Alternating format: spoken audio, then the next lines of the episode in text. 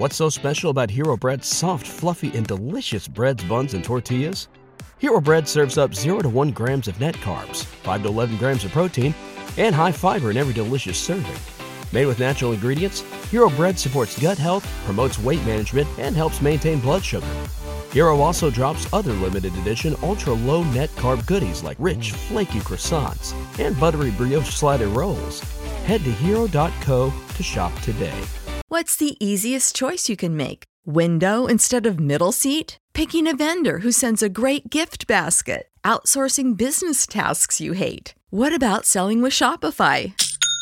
Whether you're selling a little or a lot, Shopify helps you do your thing, however you cha-ching. Shopify is the global commerce platform that helps you sell at every stage of your business. From the launch your online shop stage to the first real-life store stage, all the way to the did we just hit a million orders stage? Shopify's there to help you grow. Whether you're selling scented soap or offering outdoor outfits, Shopify helps you sell. Wherever and whatever you're selling, Shopify's got you covered. Sign up for a one dollar per month trial period at shopify.com slash try. Go to shopify.com slash try now to grow your business, no matter what stage you're in. Shopify.com slash try.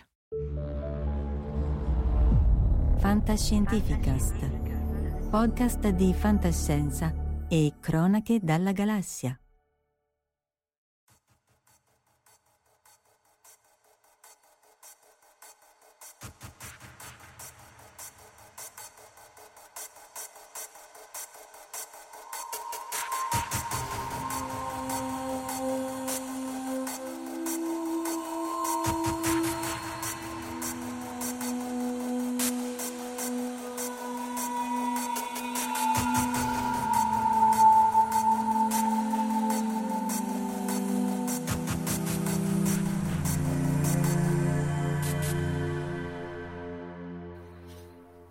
Eccoci, siamo live anche questa sera, salutiamo chi è già collegato, Valentina, Tira Erde, Verusca, Luca Lengi, Lo- Lawrence detto Lobo, Michele Sessa, uh, Luca l'abbiamo già salutato, Jack Lantern e chi altro poi ci segue online, offline, sul podcast di Omar e così via. Quindi salutiamo, vabbè, a parte Omar che conoscete benissimo, Franco Bagnoli che è stato qui con noi Eh, più volte per la parte dei paperi, di altre parti di scienze e fantascienze, e Paolo Forti che ha un podcast Sick History. Ciao Paolo, grazie di essere qui con noi. Buonasera, grazie a voi. Di mettere, eccolo qua, Sick History, cioè eh, la storia malata, che la storia è malata di per sé, ma in questo caso appunto è un podcast su epidemie, pandemie, che diceva Valentina, la differenza tra epidemia e pandemia, tra l'altro, eh, distruzioni varie. Allora, eh, vabbè, partiamo subito. Allora, diciamo è una differenza, è una differenza eh, esatto, di botto senza senso.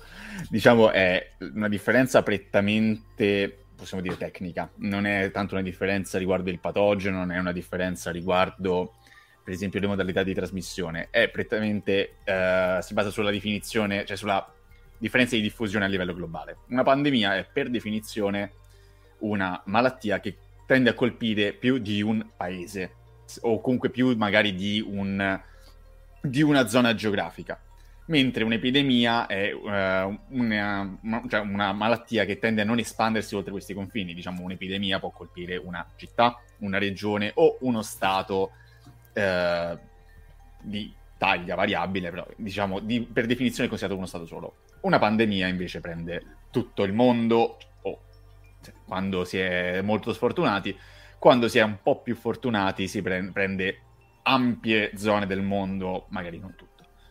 Magari Quindi la, differen- sì, sì, sì. la differenza è appunto è geopolitica e si basa su dei confini prettamente, almeno per la definizione diciamo più generalmente accettata.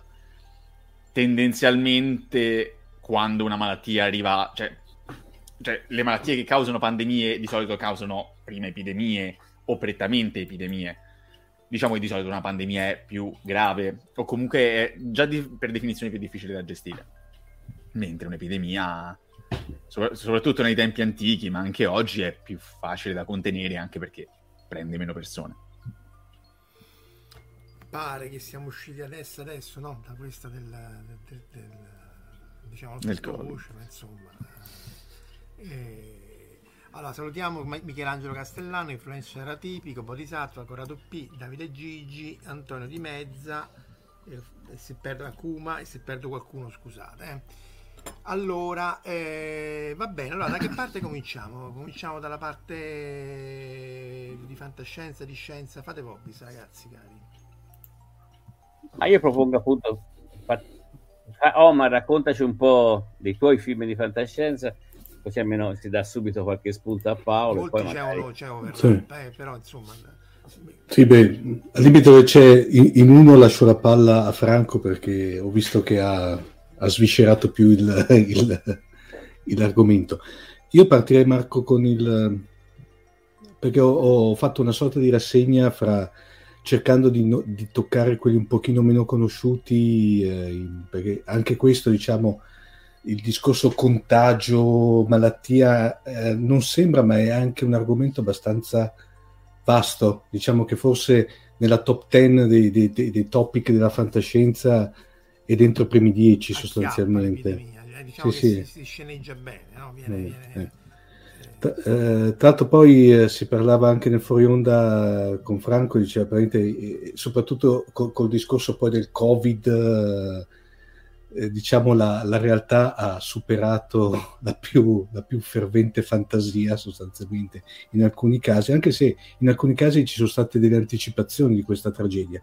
Io partirei, io sono partito un pochino più lontano, eh, Marco, se puoi mandare quella della, della Maschera Rossa. Ecco, questo praticamente è un...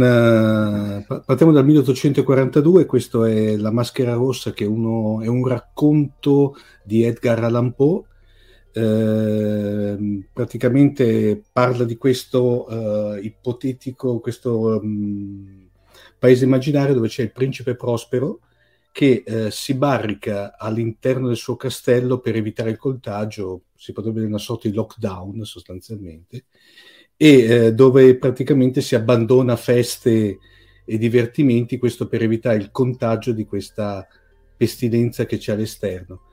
Eh, da questo romanzo sono stati tra l'altro tratti anche due, due film, uno tra l'altro quello del, del sessantaquattro di Roger Corman, tra l'altro interpretato da Vincent Price, per cui uno dei, dei capisaldi dell'horror, eh, e dopo ne, ce n'è stato fatto uno dell'ottantanove che secondo me deve essere stato diment- dimenticabilissimo perché non ho trovato neanche del materiale, per cui mh, diciamo la, eh, non deve aver fatto molto successo né, né cosa. Saltiamo poi al, al, al, um, al millenovecentododici, dove c'è un, sempre anche questo Jack London, anche qui parliamo di una, un classicissimo, La Peste Scarlata. Questo praticamente è un romanzo che è scritto tutto in flashback, perché praticamente eh, c'è stata questa, eh, mh, chiamiamo una malattia che viene denominata il morbo rosso, dopo in italiano è stato traslato nella Peste Scarlata, in cui ha eliminato gran parte della, della, della popolazione umana del pianeta, e nel duemilasettantatré c'è questo, un, un anziano racconta ai pochi sopravvissuti che nel frattempo erano tornati all'età della pietra, come è caduta la catastrofe. Manca, eh, manca meno tempo al duemilasettantatré che a quando l'ha scritto Jack London. Sì, libro, tra... in effetti sì. Sì. Il, poi diciamo, concludiamo questa diciamo, prima trilogia con quello che, che è un altro... Vabbè, un altro caposaldo, qui entriamo proprio nei, nei, nei massimi della, de, della, della letteratura fantascientifica, che è eh, Richard Matheson, che ha fatto questo splendido Io sono leggenda, da cui sono stati tratti diciamo tre eh, adattamenti cinematografici, eh, cinematografici pardon, il, il romanzo del cinquantaquattro, anche qua parliamo di questa sorta di virus che ha trasformato gran parte degli esseri umani in vampiri, che poi stranamente nelle tre emanazioni cinematografiche diventano più che altro più, più zombie che vampiri, e mh, praticamente le, le tre emanazioni cinematografiche che, che, ha, ha, che hanno fatto è quello mitico, cioè mitico che è molto iconografico perché è, già, è stato girato a Roma, che è L'ultimo uomo sulla terra nel sessantaquattro di Ubaldo Ragona e Sidney Salco, all'euro in queste scene. All'euro, molto... sì. Infatti adesso lì non si vede, ma nel background di quella slide c'era proprio un'immagine dell'euro, tra l'altro interpretato sempre da Vincent Price, che evidentemente era, si prestava molto al ruolo. Poi c'è quello che secondo me è il più bello, ma nel senso che secondo me anche perché uh, era uno dei film in printing di quando ero giovane, per cui prende, che è quello con Charlton Heston, che Occhi bianchi sul pianeta Terra. E poi c'è stata l'ultima, l'ultima, l'ultimo, diciamo, l'ultima versione, che è quella di, eh, di Francis Lawrence, che è Io sono leggenda con Will Smith. Che tra l'altro uh, due finali, se, se sì. su YouTube cercate l'altro finale. Che sì, sì, anche, nel, sì, sì nel, ne, anche nel D V D praticamente li ha messi tutte e due, poi ovviamente quando hanno fatto la, la, la, la visione di, te, di test con il pubblico di, di, di, di prova, praticamente hanno scelto quella più brutta, ovviamente. Sì, come ti sbagli. Eh, però pa- pare che debbano fare la, o il secondo film o la, la serie, non mi ricordo, però comunque prendono l'altro finale e continuano con, con l'altro finale. Per cui eh, c'è eh, altre remake, cioè nel senso, sì, sì. Altre, eh, sì. altre... Dice ecco. Lobo che a suo avviso questo è il, è il, è il, il più fedele, infatti forse il primo, quello con Vincent Price, è quello più fedele. No, quello con Vincent Price dicono, dicono tutti che è il più fedele. Io eh, devo dire la verità, io ho visto quello di Price e quello di, di Charlton Heston, non ho visto io sono, io sono quello con Will Smith, faccio ammenda. No, non è male. Eh, però però ho, letto anche, ho letto il libro, devo dire la verità, fra i due che ho visto il più attinente è quello più, il primo praticamente, quello di eh, con Vincent Price, quello girato all'euro, ed è un, un, un gran film, direi. Andiamo a Paolo, raccontaci un po' tu come, come ti è venuto in mente di fare il podcast, il podcast e... Allora e... la risposta è in realtà abbastanza banale, ovvero eh, io sono eh, mi sono appena laureato in medicina, quindi diciamo la parte scientifica deriva abbastanza da quello, e sono però sempre stato un patito di storia in generale, eh, che è sempre stata una passione molto... Sei riuscito a trovare tempo per fare un podcast, complimenti. No, eh, sì, no, questa è, è la classica cosa che in realtà tutti i miei amici mi hanno detto, ma, eh. ma ce la fai? Io ho detto sì, sì, sì, sì, poi ovviamente nel momento in cui arrivavano gli esami, no, scusate, non riesco a pubblicare, classicissimo, proprio eh, più banale dei cliché. E la parte storica, eh, diciamo, cioè, cioè, sono sempre stato abbastanza appassionato, poi ho iniziato ad ascoltare io stesso i podcast di storia, in primis Barbero, poi mano a mano ne ho aggiunti sempre, sempre altri, e a un certo punto, eh, visto che io mi dicevo, ma io non voglio passare la vita tutti i giorni a studiare e basta, non voglio vivere la mia monotonia della vita solamente a studiare, ho deciso di fare una cosa che mi fa studiare ancora di più, ovvero di fare un podcast. Quindi mi sono voluto male in una maniera ancora diversa, e eh, l'ho aperto quasi due anni fa, tra, un, no, tra dieci giorni e il secondo anniversario, e, e ho iniziato, cioè più che altro io non volevo semplicemente parlare delle malattie o la storia delle malattie nella chiave, possiamo dire, mh, didattica della cosa, cioè nel senso sicuramente quella componente serve, ma mi interessava soprattutto raccontare come le malattie, soprattutto quelle infettive per ora, ma anche le malattie in generale, abbiano avuto un effetto nella storia che non è eh, semplicemente la conta dei morti, con tutto il bene. È, mm, sono degli effetti più subdoli, sono degli effetti a livello economico, sociale, culturale, letterario, artistico e via dicendo. Cioè, il fatto che le malattie in un modo o in un altro, nel bene e nel male soprattutto, hanno plasmato la nostra storia in una maniera che spesso neanche riusciamo più a comprendere o comunque a percepire in maniera automatica, e quindi provo a raccontare facendo delle serie di puntate sulla stes- sulle stesse malattie, nel senso fa- ho fatto ho finito poco tempo fa qu- quattro puntate sulla storia dell'influenza, in cui ho parlato soprattutto della spagnola e via dicendo, quindi faccio delle serie di puntate sullo stesso argomento in cui racconto sia la parte biologica, provandolo, provandola a semplificarla, anche perché con tutto il bene del mondo non appassiona neanche me, figura, non voglio immaginare qualcuno che mi ascolta. È un infettivologo, Gianpaolo Corti scrive, si sente un po' a casa. E con Gianpaolo abbiamo fatto un caffè scienza sui virus tanti anni fa. quindi devo stare ancora più attento. Ottimo. E... Voi, guarda, io di biologia e medicina non so niente, quindi poi dico, però chi è che ascolta? e, e quindi ho deciso di fare questa commistione in cui racconto gli eventi, le, le conseguenze delle malattie, in cui racconto magari la vita dei grandi personaggi, perché spesso molti personaggi famosi sono stati colpiti dalle malattie e ne hanno influenzato mh, che so, la vita politica, la vita culturale. Molti, che so, molti pittori sono stati malati di sifilide e, e quindi magari avevano dei problemi agli occhi a causa di un danno al nervo ottico e quindi vedevano i colori in un certo modo e via dicendo, e quindi dipingevano in un certo modo. Cioè, voglio provare a sviscerare gli effetti meno eh, possiamo dire evidenti che le malattie hanno avuto sulla storia dell'uomo. Perché comunque appunto molte di queste hanno avuto conseguenze storiche e politiche devastanti, come quelle dell'impero romano, la peste. Esatto. Per... prima ti chiedevamo qual era la, la, l'epidemia preferita tua o, o il virus preferito. Eh... Allora, eh, questa è una bella domanda. Devo dire, allora, la pandemia preferita per quelle che conosco, perché ovviamente ce ne sono mille mila che ancora non conosco, devo dire che la spagnola è molto appassionante.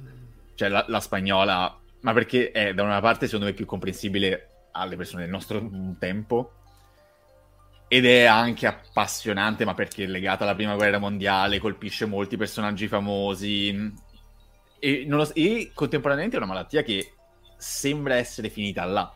Cioè per, per molti anni non se n'è parlato, è rimasta un po' nel dimenticatoio della storia ed è stata ripresa solo molto tempo dopo. Quindi, ah, quindi c'è una risorgenza anche storiografica dell'epidemia. Sì, sì, diciamo la spagnola fu silenziata, tra virgolette, durante... Eh, fu censur- ah, censurata, usiamo un termine adatto, fu censurata mh, da quasi tutti gli stati che la subivano durante... Nella Spagna, infatti si chiama spagnola, no? Giusto? Esattamente. Sì, es- esatto, cioè ci sono tu- tutti, che so, tutti i giornali italiani, quasi tutti eh, più o meno, Uh, dicevano sì, c'è un po', ci sono dei malati qua e là. Magari i giornali socialisti facevano più critica, evidenziavano più questa cosa, ma non era all'ordine del giorno, non so come dire, è rimasta molto silenziata in tutto il mondo perché il morale, perché la paura e via dicendo, cioè, tutti motivi abbastanza, devo dire, pu- cioè comprensibili nel senso di immediati se ci si ragiona. E quindi è una malattia che per fino agli anni settanta ottanta è stata pochissimo studiata, è rimasta molto conosciuta fra gli esperti e basta.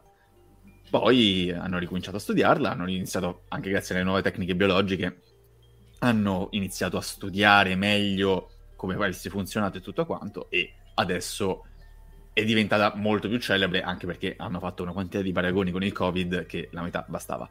Eh sì, sì. Dice anche Rosa, appunto, la, la spagnola non, ave, non ebbe origine in Spagna, era l'unico posto dove... Eh, ma Paolo ha raccontato dettagliatamente da dove veniva la spagnola, sì. E da dove sì. veniva? Aspetta, questo, questo no. Sei riuscito a capire da dove veniva? Se sapessi rispondere, penso che eh. potrei essere intervistato da qualche altra parte. Eh. Nel senso, mi chiamerebbero forse per il Nobel, perché non si sa. Magari mi chiamassero il Nobel per questa cosa, scherzavo, giuro, scherzavo. No. Però nel senso, le origini sono al momento sconosciute.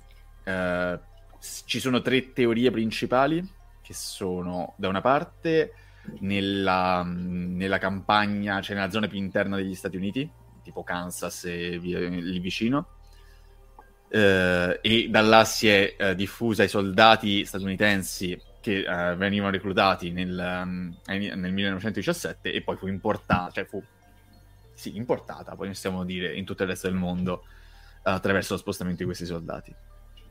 E la seconda opzione è che sia nata direttamente in realtà sul fronte occidentale, e in cui, visto che c'era una, c'era una forte commistione di popolazione, c'erano molti allevamenti con maiali e uccelli, le condizioni di vita erano abbastanza scadenti e quindi si pensa che sia emersa direttamente dagli accampamenti.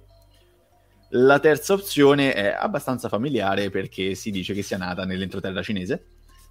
Ah, e... è sempre un, ca- un classico oramai. Sì, esatto, ormai possiamo dire abbastanza... non, non suona neanche più così strano. Questa però è quella considerata meno attendibile, perché ehm, non, cioè, le, le città cinesi furono infettate in contemporanea alle città europee, che sarebbe un po' un controsenso ah. se fosse nata effettivamente in Cina. Anche perché viaggiava più lentamente. C'è Cassie che cita un libro sulla spagnola che si chiama Pale Rider, e Emilio dice giustamente i nostri nonni non l'hanno scampato, non sono guariti, perché se no non sarebbero, non avrebbero fatto i nonni. Eh, due fratelli di mia nonna morirono a distanza di un giorno l'uno dall'altro proprio per la spagnola, erano appena tornati dal fronte e le date di, di morte sono lo stesso giorno, due giorni uno accanto all'altro. Perché poi l'altra cosa da dire è che fece più morti della guerra, nonostante la prima guerra sì. mondiale che avesse dato di, di, di, del suo eh, sì.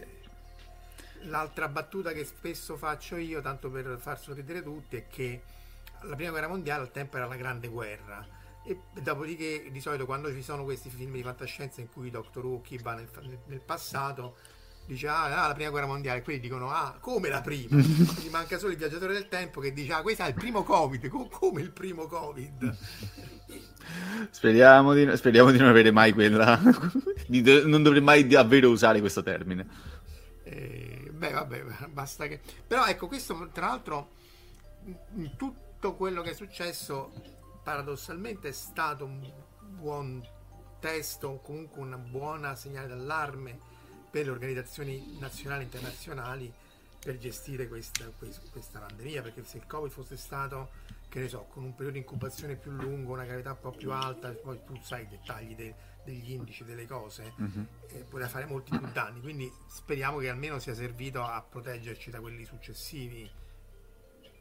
Allora, cioè, a livello, diciamo, organizzativo, sicuramente, cioè, sicuramente, sicuramente ha fatto comprendere l'importanza di avere un sistema organizzato, pronto a reagire, con un sistema, cioè con degli ospedali pronti a adattarsi a queste esigenze e tutto quanto.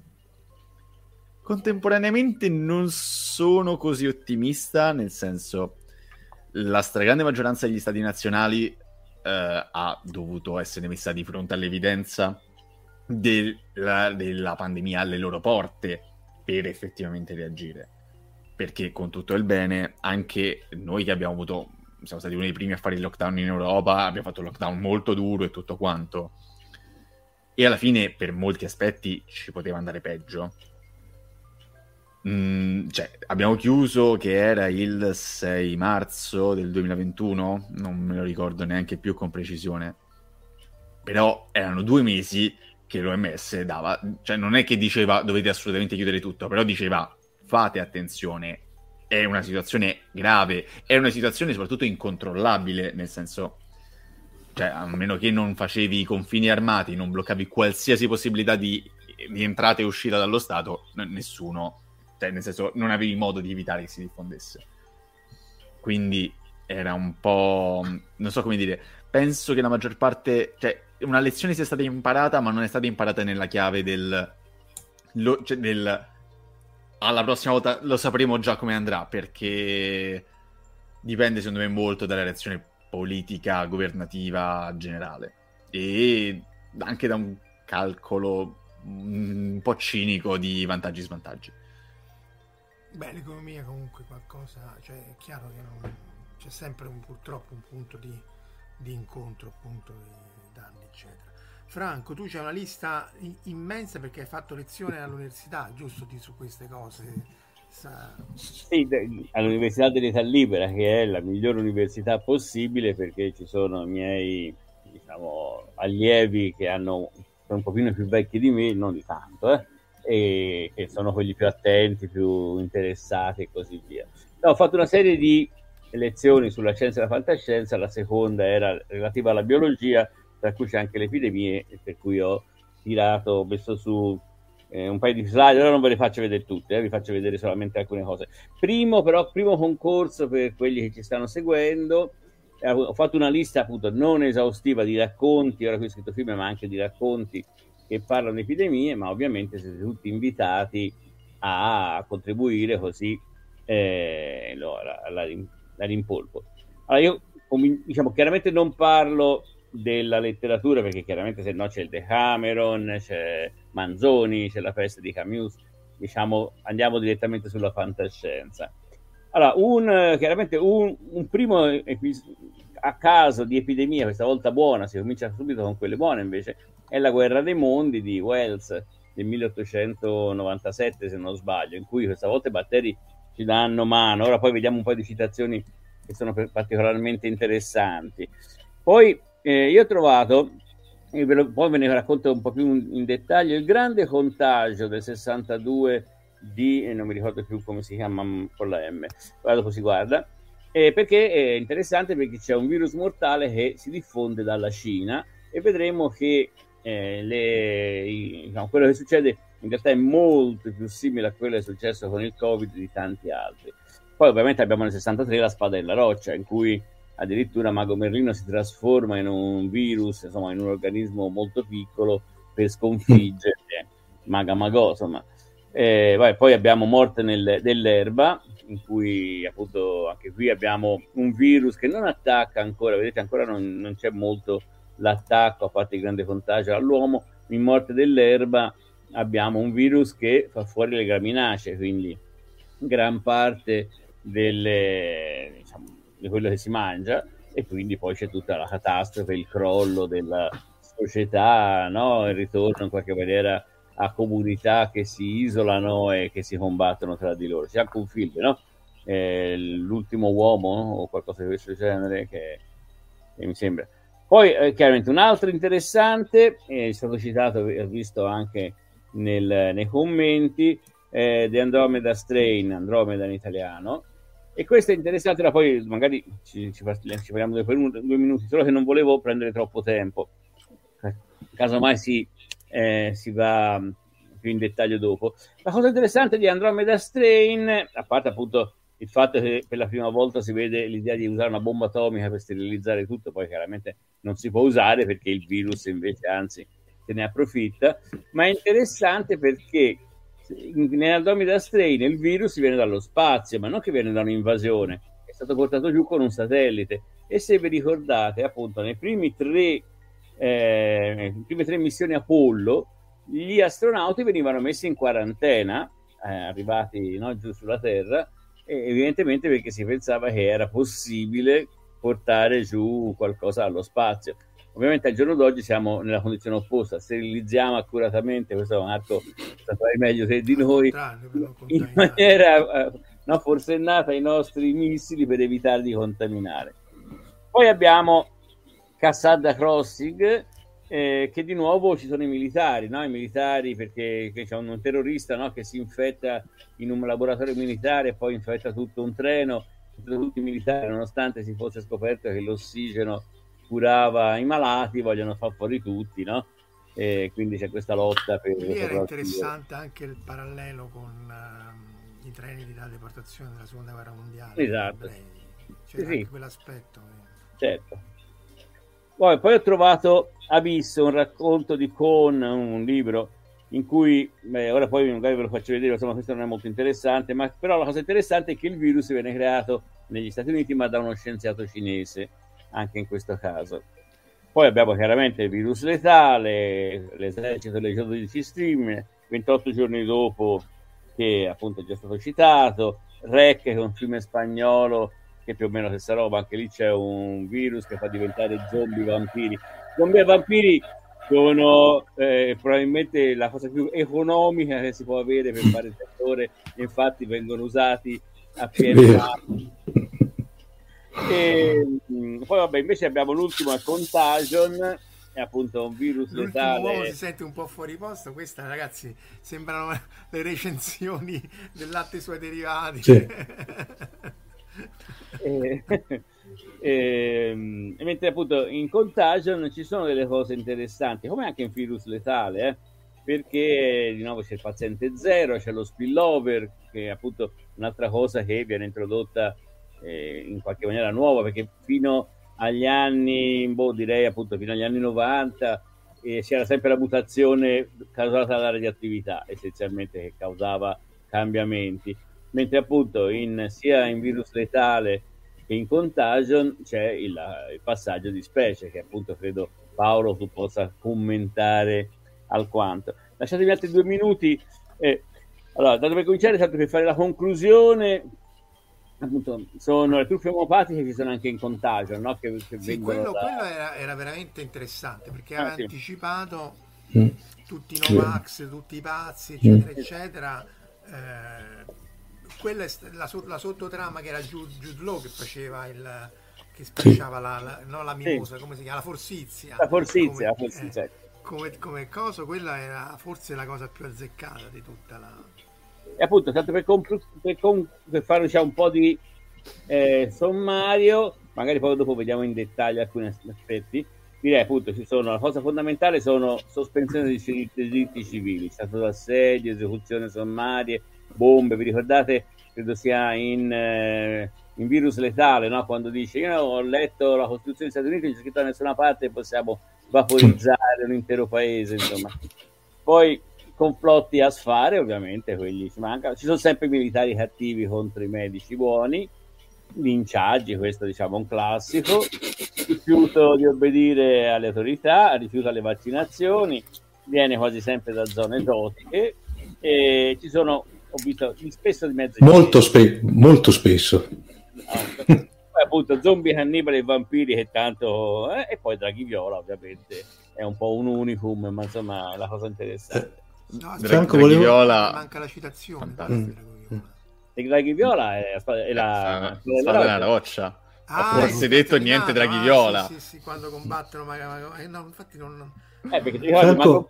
il si trasforma in un organismo molto piccolo, no? Una malattia infettiva molto contagiosa. E te mi hai preso, dice, no? Dimmi, no, no, complimenti, complimenti per, le, per le recensioni, mi hanno fatto eh, ritornare in mente le recensioni in, in, in penultima pagina della Notte, quando c'erano praticamente eh, le, le, le prime, praticamente no, azzeccatissime, veramente. Esatto.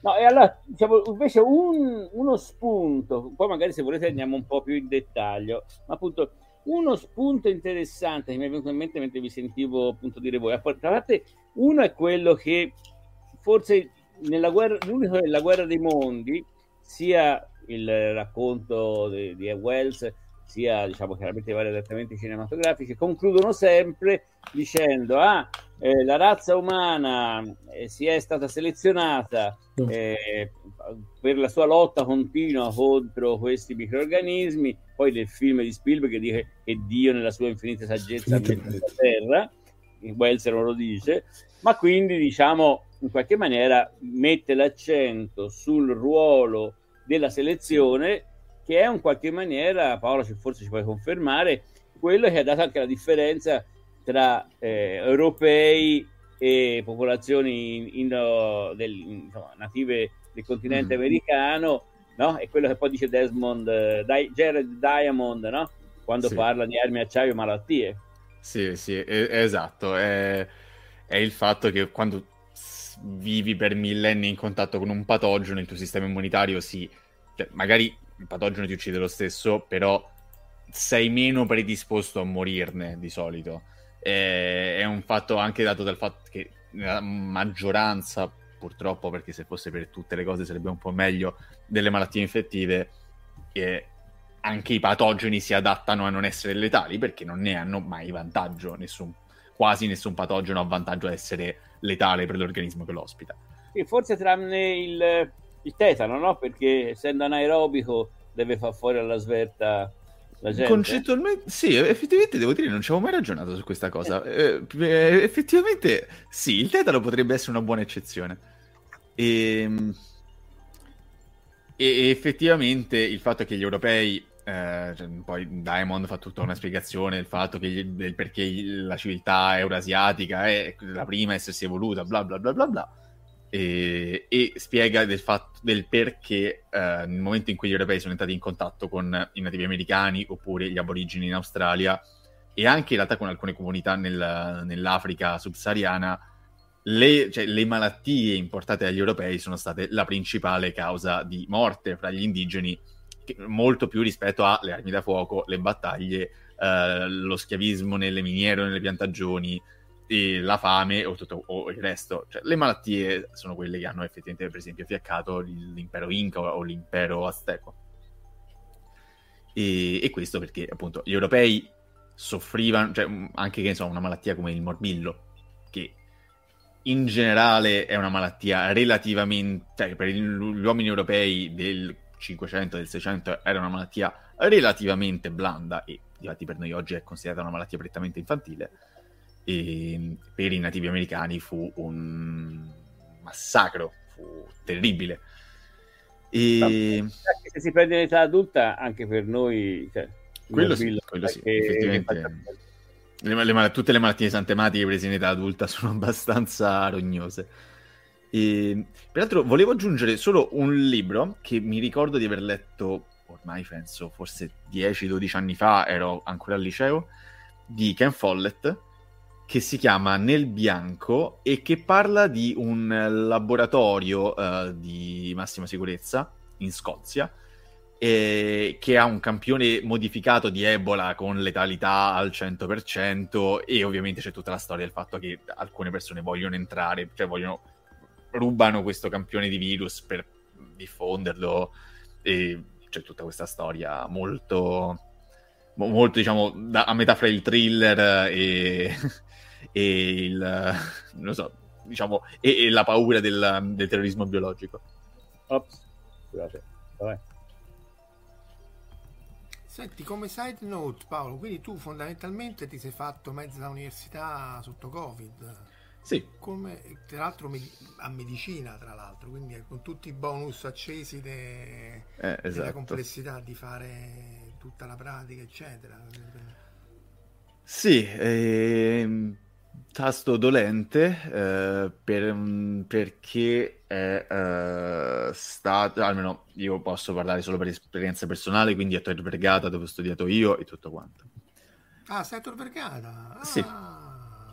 Nascosto, allora quindi siamo a medicina pure perché noi siamo a fisica. Ah, a Soggene, ah, ok, non sapevo. Sì, mi sono laureato a marzo a, al P T V. Ah, ah. E allora non so come si, ecco, peraltro non so come sia stata da voi. Da, in generale, la medicina non, in Italia non ha una grande passione per l'approccio pratico. Diciamo, non, non sono proprio patiti degli studenti a fare tirocinio. Tor Vergata ancora di meno, e eh, con la, per certi aspetti, scusa, anche se ovviamente con un senso, del Covid, hanno ridotto ulteriormente i tirocini obbligatori mm. e reso, almeno all'inizio, virtualmente impossibile o comunque molto, impos- molto difficile partecipare ai tirocini eh, volontari. E questo, cioè ridurre ulteriormente l'esperienza pratica che ci insegnano, che già è poca, è molta poca, devo dire, e questa cosa mi dispiace tantissimo, eh, è stato, cioè, è, è una perdita, cioè io non mi, sen- mi sento carente su molte cose, e, e in tutto ciò, cioè, non, hanno ridotto ulteriormente gli, eh, cioè non, non è che hanno ridotto gli spazi a disposizione degli studenti, però... Eh, secondo me si sono troppo abituati al fatto che un, di avere un'università vuota, poniamola così. Però è stata un'esperienza, devo dire, non so, non, avrei preferito bypassare lo studio sotto pandemia, però... Eh, no, infatti, perché, che, perché insomma, nel caso nostro, vabbè, fisica è diverso, perché è più, cioè, abbiamo i laboratori, ma insomma, a parte che nel peggiore dei casi fai saltare un condensatore, non è che ammazzi uno, e poi eh, non... Eh, si, insomma, in remoto non è la stessa cosa, ma è meno, è meno drammatica, insomma, non, eh, poi dal punto di vista dal punto di vista noi poi si poteva entrare più o meno, salvo proprio i giorni del lockdown iniziale che era tutto, che era tutto chiuso, quindi, però dal punto di vista degli studenti è chiaro che è un po' più dura, perché l'interazione che c'è con la gente è differente se, mm-hmm. se stai lì di persona o no, quello sì, no, e poi boh, nel senso è stato un po'... Poi io personalmente, anche perché sono una persona che non studia quasi mai a casa, cioè io vivo studiando fuori casa, e quindi ulteriormente il senso di blocco, pressione, tutto quanto è stato un po' pesante. Poi a peggiorare le cose il Covid ha dato tantissime altre domande ai nostri professori da farci agli esami, di conseguenza è stato ha, ha peggiorato la nostra condizione adesso ci siamo dovuti imparare, dovevamo stare in pari con le dichiarazioni dell'O M S per capire se era uscita qualche farmaco nuovo, perché lo potevano chiedere senza problemi. Certo, voi eravate proprio nell'occhio del ciclone, del esatto, sia da una parte e dall'altra. Esatto. Ti posso dare un altro paio di spunti? Vai, spunta, spunta. Allora, il, il ti primo... Metto, ti metto le slide, aspetta. No, no, no, non importa, lo posso fare anche... Comunque, allora, parto da questo. Eh, in questo film, in questo libro, Il grande contagio, eh, abbiamo la malattia che comincia in Cina, si diffonde in Giappone, ci sono varie cose. Però la cosa interessante è eh, che eh, questo virus ha una, si, for- si presenta in due forme, loro le chiamano isomeriche, A B e B A. Allora, una è mortale e quell'altra quasi non fa nulla. Solo che quella non fa nulla immunizza anche contro quella mortale. Il problema è che chi anche la versione che non fa nulla in realtà poi diffonde anche quella mortale, perché la produzione, diciamo, probabilmente si può immaginare, dopo una prima fase che porta all'immunizzazione, poi si cominciano a produrre le due versioni, diciamo, eh, una mortale e una no, e quindi ci si aspetta che il cinquanta per cento della popolazione mortale, mondiale muoia, tranne quelli che vengono messi nei rifugi. Allora, la cosa a me mi ha ricordato un po' la polio, nel senso che no, eh, anche la polio, ovviamente la polio eh, è una malattia invalidante, ma eh, appunto quando si fa poi, si usa il vaccino, diciamo, del virus indebolito, quello vivo, si sa appunto una forma di immunizzazione, ma ci può sempre essere il caso in cui si ritorni alla forma aggressiva. E qui mi un po' ricordo, e magari appunto poi forse Paolo raccontare, era un po' lo spunto appunto per lanciarti la palla sulla polio, che pure è una, un racconto affascinante della storia dell'epidemia, no? Sì, quello sicuro, e ne ho parlato a lungo, come sai, con la eh, dottoressa Agnese Collino, che ha scritto un libro sulla storia della polio, e vabbè, faccio la versione stringata, ovvero la polio è un virus no, no, che... No. Cosa? Leva pure le slide, Marco, così.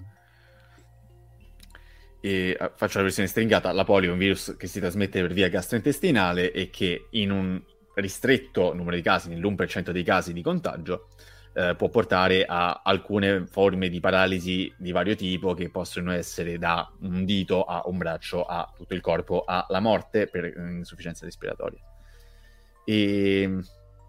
ed effettivamente ci assomiglia abbastanza, perché la polio ha il fatto che ha eh, tre serotipi e tendono a immunizzare, cioè eh, c'è un meccanismo di immunizzazione un po' particolare, soprattutto che si è sviluppato con i vaccini, eh, perché eh, negli anni cinquanta sono stati sviluppati due diversi tipi di vaccini. Prima un vaccino a virus eh, inattivato, che non dava un'immunità nel senso stretto, ma riduceva ulteriormente la possibilità di sviluppare la forma eh, sintomatica, soprattutto quella grave. E, ehm, e invece poi hanno sviluppato un virus che penso che forse alcuni ascoltatori conoscono meglio di me, che è il Sabin, che è quello della zolletta di zucchero, e che è invece un virus vivo, che dava invece un'immunità molto più forte, ma portava alla poss- cioè così come hai detto con il virus B A, virus A B, eh, purtroppo portava alla, for- alla possibilità che il virus a livello gastrointestinale, quello inattivato, Si, riatti- cioè, si riattivasse nella forma eh, patogena, e, que- e ovviamente la persona a quel punto espelleva un virus che era effettivamente di nuovo patogeno, e si riformavano dei focolai, che è effettivamente il problema. Il vantaggio del vaccino Sabin era che i vaccinati, per così dire, spargevano a loro volta una, una forma, sì, sì, è vero, una forma, diciamo, mild, cioè una forma leggera del virus, una forma che immunizzasse a sua volta. Il problema è che adesso ci troviamo nel magico bivio, cioè bivio, in una situazione un po' in imbuto, ovvero la polio sta per, sta per diventare, si spera, si spera, il secondo virus patogeno per l'uomo che riusciamo a cancellare dalla faccia della terra, si spera, io faccio davvero gli scongiuri, e... ma cioè, mancano pochissimi. Penso che l'anno scorso, due anni fa, fossero tipo sei casi di infezione naturale del virus. Però ci sono quelli che vengono contagiati dalla forma riattivata da parte, da parte del vaccino orale.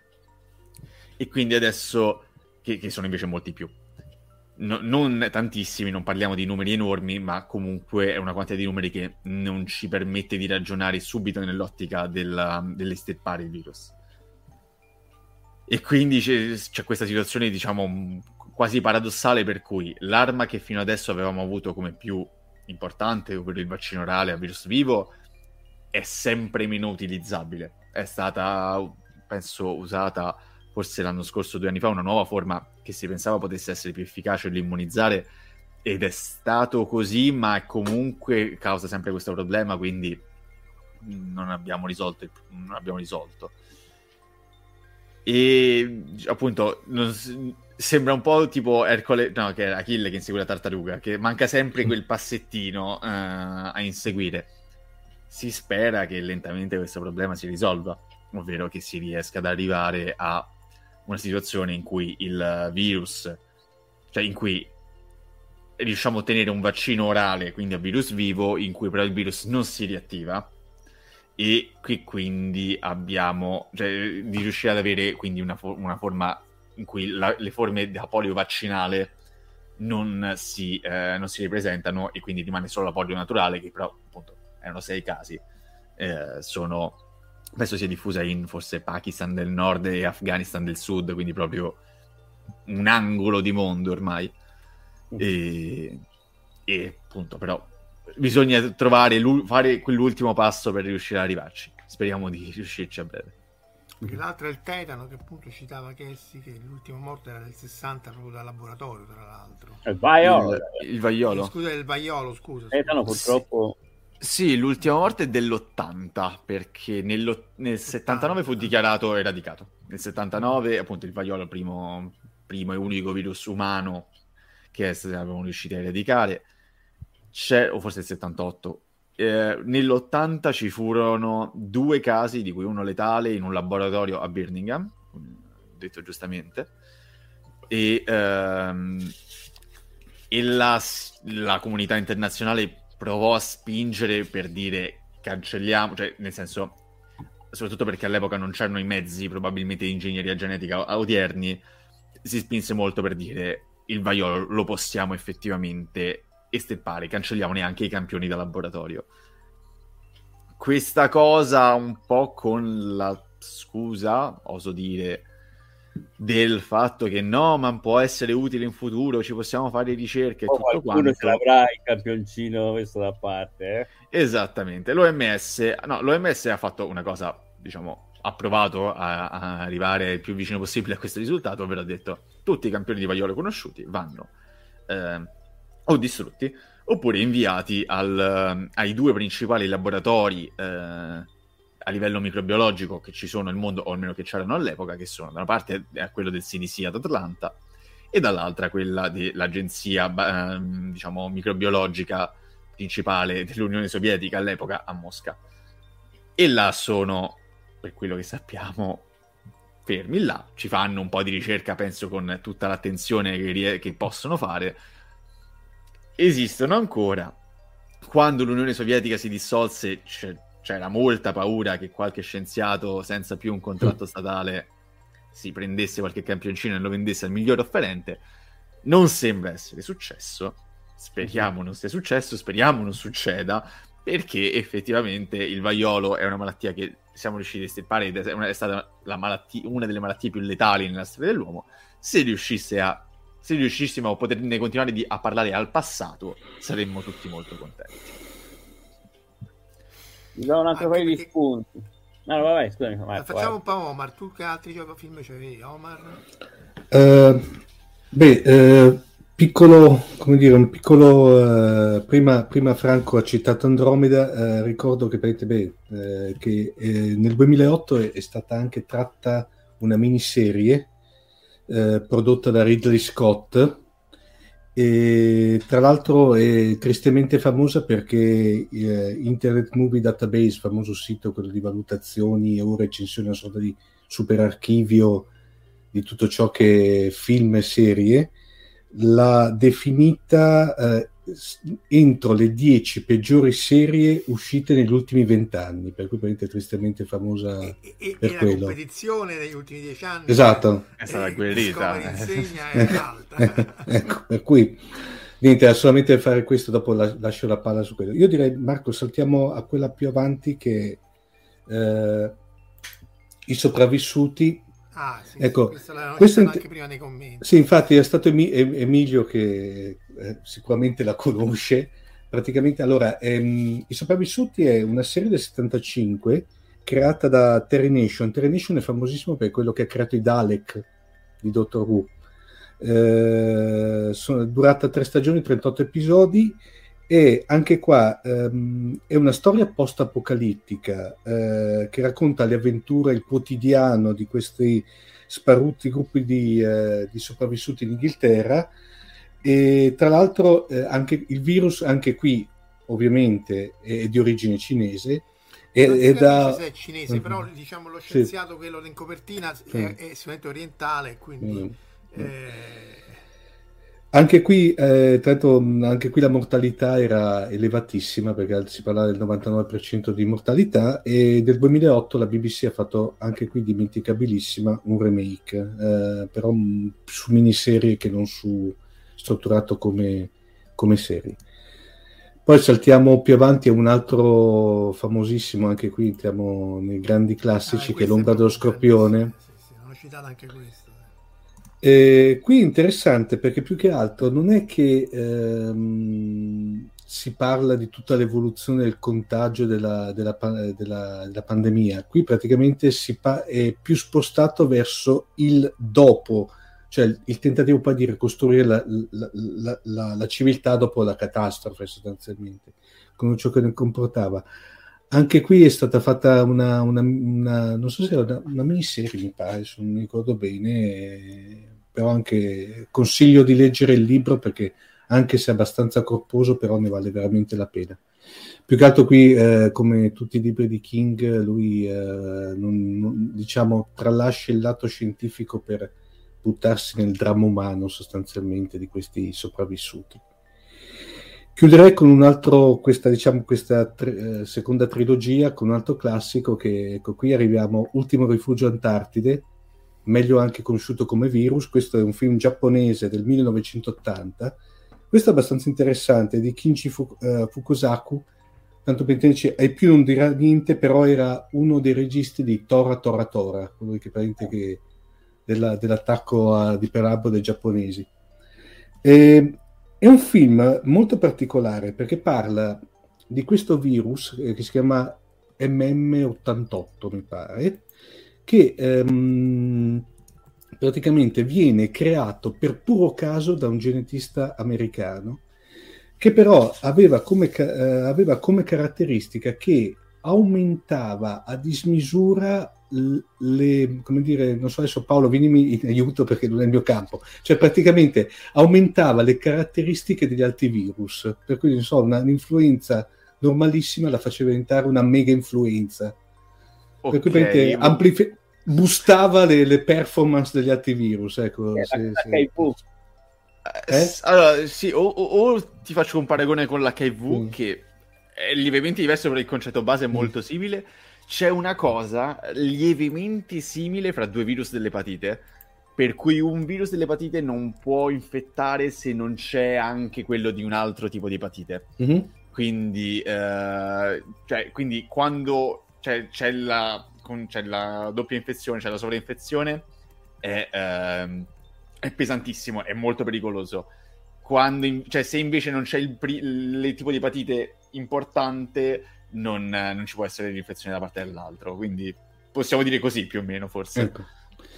Uh, grazie della spiegazione per, per, di, nel film ovviamente all'inizio, perché c'è tutto questo preambolo che spiega la vicenda. Comunque a un certo punto c'è il virus viene trafugato da delle spie sovietiche, perché parliamo ovviamente del millenovecentottanta, per cui c'è ancora in piedi l'Unione Sovietica, uh, che però dopo combinano un pasticcio e scoppia quella che viene definita nel film l'influenza italica, che era una sorta di superinfluenza che contagia tutto il resto del mondo con una mortalità elevatissima, per cui cosa succede? Tutti i, i sopravvissuti della, dell'umanità si rifugiano in Antartide, perché sì, eh, questa influenza veniva rallentata dal freddo.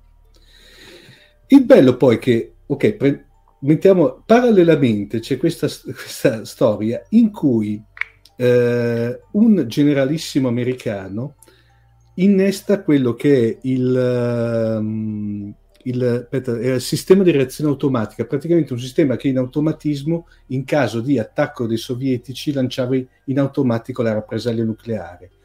I sovietici fanno lo stesso, lo attivano, per cui rimane in stand-by. Nel frattempo eh, arriva un terremoto negli Stati Uniti, il sistema lo rileva come una sorta di attacco nucleare, per cui c'è praticamente parte, l'annientamento totale da parte dei due blocchi, per cui come, oltre alla pandemia, eh, disastro nucleare, e il film finisce in maniera triste con gli ultimi dieci eh, eh, rappresentanti della razza umana che vagano dispersi nella Terra del Fuoco. Diciamo un film di un nichilismo che è una cosa eccezionale, penso che è uno dei film più tristi che abbiamo mai visto. Comunque okay, recuperatelo per, perché è bello, eh? Nel senso è veramente... Sì, sì, è Fukatsu no Hi in giapponese, il giorno della resurrezione. Resurrezione, sì, esatto, esatto, esatto. E Lobo cita che appunto nel, come personaggio di D C ha fatto qualcosa del genere, che ha creato un, un insettino che ha distrutto tutto. E poi appunto ci chiedevano Andromeda Strain. C'è una domanda per te, Franco: se le lenti a contatto provoca- provocata- come domanda provocatoria sono un, be- un mezzo dei virus per riprendere il controllo sull'umanità? eh... Eh, non lo so, non ce l'ho le lenti a contatto, però, però diciamo potrebbe essere per, prendere, per parlare di funghi, perché nel, nel titolo c'erano anche funghi, ma sì, ancora sì, no, voglia, funghetti, che scherzi. Allora, dei funghi eh, è una cosa peyote. no no no io direi di parlare del, come si chiama, Candiceps, è quel fungo che prende il controllo delle formiche, il Cordyceps, lo fa diventare zombie, e quello secondo me sarebbe stato un ottimo spunto per un film di fantascienza, perché i film di fantascienza veramente, l'invasione degli ultracorpi, terrore allo spazio profondo e così via, c'è sempre qualche extraterrestre che prende il controllo degli umani. Pure uh, l'icona, no? Eh, Franco, però... c'era stato eh, uno dei capolavori di Shiro Honda, che Matango il mostro praticamente parla di un virus, di un, pardon, di un fungo che prende il, il controllo eh, degli esseri umani. Quindi potrebbe essere. E, e più, per... Però lì è più horror, che diciamo una derivazione molto più horror eh, che non fantascientifica. Funghi, zombie, cannibali e via. No, allora per, per cui stavo parlando, stavo pensando di domandare a Paolo di eh, parlarci appunto di. Ci sono, a parte il fungo che attacca le formiche, ma per esempio il virus della rabbia o anche la sifilide cambiano dei comportamenti, cioè in qualche maniera manipolano il cervello, magari dei cani, mm-hmm. non tanto degli umani, la sifilide è anche quello degli umani, e, e cambiano e causano anche, oltre a vari altri effetti, comportamenti differenti, no? Sì, quello, quello sì, ce ne sono, allora che io conosco, la sifilide... Più, cioè non penso sia una cosa derivante dal um, cioè lo stato diciamo neurologico della sifilide è uno stato in cui in realtà il batterio non esiste più e, mm-hmm. e i danni neurologici de- derivano da una eccessiva reazione immunitaria di lungo corso, cioè sono, è uno stato che si arriva di solito in venti trenta anni dopo l'infezione iniziale. Eh, mi ricordo questa cosa che era stato fatto anni fa uno studio sulla toxoplasmosi che che è un, è un parassita che eh, ha come ospite primario il gatto e poi in realtà eh, come ospite, possiamo dire intermedio, eh, spero di usare termini, termini adatti, è un po' che par- parassitologia non la tocco, eh, come ospite intermedio eh, in realtà qualsiasi, cre- qualsiasi creatura che venisse in contatto con eh, sostanze contaminate dalle feci dei gatti, tra cui noi. E si era visto che nei topi Ha un, eh, il toxoplasma ha, eh, tende a colpire soprattutto a livello cerebrale, senza, in realtà senza dare sintomi evidenti, ma sembra che nei topi faccia passare la paura dei gatti, perché così torna al suo ospite eh, primario. I topi ovviamente mangiati, belli belli, e si torna all'ospite primario. Il problema è che mi sa che negli esseri umani si era visto, visto che il concetto base di questo parassita è devo morire, cioè devo far morire il mio ospite, ecco a proposito di far morire l'ospite, perché così posso essere rimangiato dal gatto, concetto base. Si era visto che eh, i, le persone affette da forme importanti di toxoplasmosi a livello cerebrale eh, erano più prone a eh, guidare in maniera eh, spericolata, perché così c'era il maggior rischio di fare l'incidente e di lasciarci la pelle, o comunque di ave- avevano tendenzialmente comportamenti eh, meno... meno sicuri. Poi non so se questo studio sia stato confermato o se è semplicemente una mia reminiscenza molto, diciamo, molto ad effetto, però mi pare ci fosse questa cosa. Qui citano quest'altro libro sulla sifilide e la epistemologia della scienza, Genesis and Development of a Scientific Fact di eh, Fleck. Mm. Non conosco, e me lo segno. Poi c'è tutta una linea sugli schiavi dei gatti, dico, su questo sì, forse, forse il tassiocasmosi induce anche a dare da mangiare ai gatti, potrebbe essere un... potrebbe no, essere no. Stavo pensando che a Vicenza ci deve essere una, una pandemia di toxoplasmosi. Eh sì, effettivamente là però è il ciclo contrario, l'uomo è l'ospite primario e il gatto è quello e... Per il resto, allora, la rabbia, il fatto che la rabbia non mi ricordo esattamente il meccanismo che causa l'idrofobia, perché mm. la rabbia nell'essere umano causa, quest- causa questo sintomo. Non so se avete mai visto i video dei- delle persone affette da rabbia, è abbastanza impressionante, devo dire. Tra l'altro è letale, no? Se non viene presa immediatamente. Se non viene presa entro poco tempo, sì. È considerato storicamente il virus più letale ehm, che esista. Ci sono tipo pochissimi casi di gente sopravvissuta con conseguenze neurologiche abbastanza importanti. E, e non mi ricordo il meccanismo che causa l'idrofobia. Eh, non mi ricordo se è dato da una questione di dolore a livello faringeo o di disfunzione muscolare. Mi, nell'essere umano, però, diciamo, a parte questa idrofobia che è più dettata da un meccanismo quasi... Eh, cioè, a metà fra il conscio e l'inconscio, oso dire... Uh, però non causa alterazioni comportamentali che io mi ricordi, che io mi ricordi, metto le mani avanti e evidenti. Sì, lo fa esatto nei, nei canidi, quindi volpi e cani in abbondanza. Però, però è impressionante pensare appunto toxoplasmosi o, o rabbia, cioè una, una cosa diciamo senza cervello, senza intenzionalità, che riesce a cambiare il comportamento di un animale parecchio più grosso, insomma. Eh sì, diciamo, è, è un po' inquietante, è un po' alla... sembra una partita di Plague Inch, eh, sembra che devi appunto comportare e controllare tutta l'umanità. E eh, speriamo che la toxoplasmosi ci trovi sempre molto simpatici, e quasi quanto noi troviamo simpatici i gatti. E per il resto ci sono delle alterazioni comportamentali dettate da patogeni, ma sono di solito derivanti più da un danno a livello neurologico non specifico. C'è la malattia del sonno, che eh, tende a avere un, appunto, a portare uno stato però di sopore che mano a mano è sempre meno risvegliabile. E poi vabbè, cioè, se vogliamo parlare sempre di fantascienza, e... c'è sempre la, c'è, c'è, appunto, la di malattie zombie, vampiri, The Last of Us, che appunto hanno appena fatto la serie. Citato, sì, sì. La cosa del, del, del, del fungo che ti fa diventare zombie, ne avevamo parlato in una puntata con Anna, eh, quando mm. aveva fatto appunto la puntata sugli zombie, perché effettivamente fa impressione, soprattutto per, le, per la parte evolutiva, come dicevi tu Paolo, cioè il fatto che questo oggetto semplice sia riuscito a evolversi in maniera poi da, da, da, da capire quali oggetti andare a modificare nell'organismo ospite in maniera che mm-hmm. si comporta in quella maniera. Insomma, non so se noi siamo, saremmo in grado di costruire adesso un virus così, uno, come, come competenze genetiche.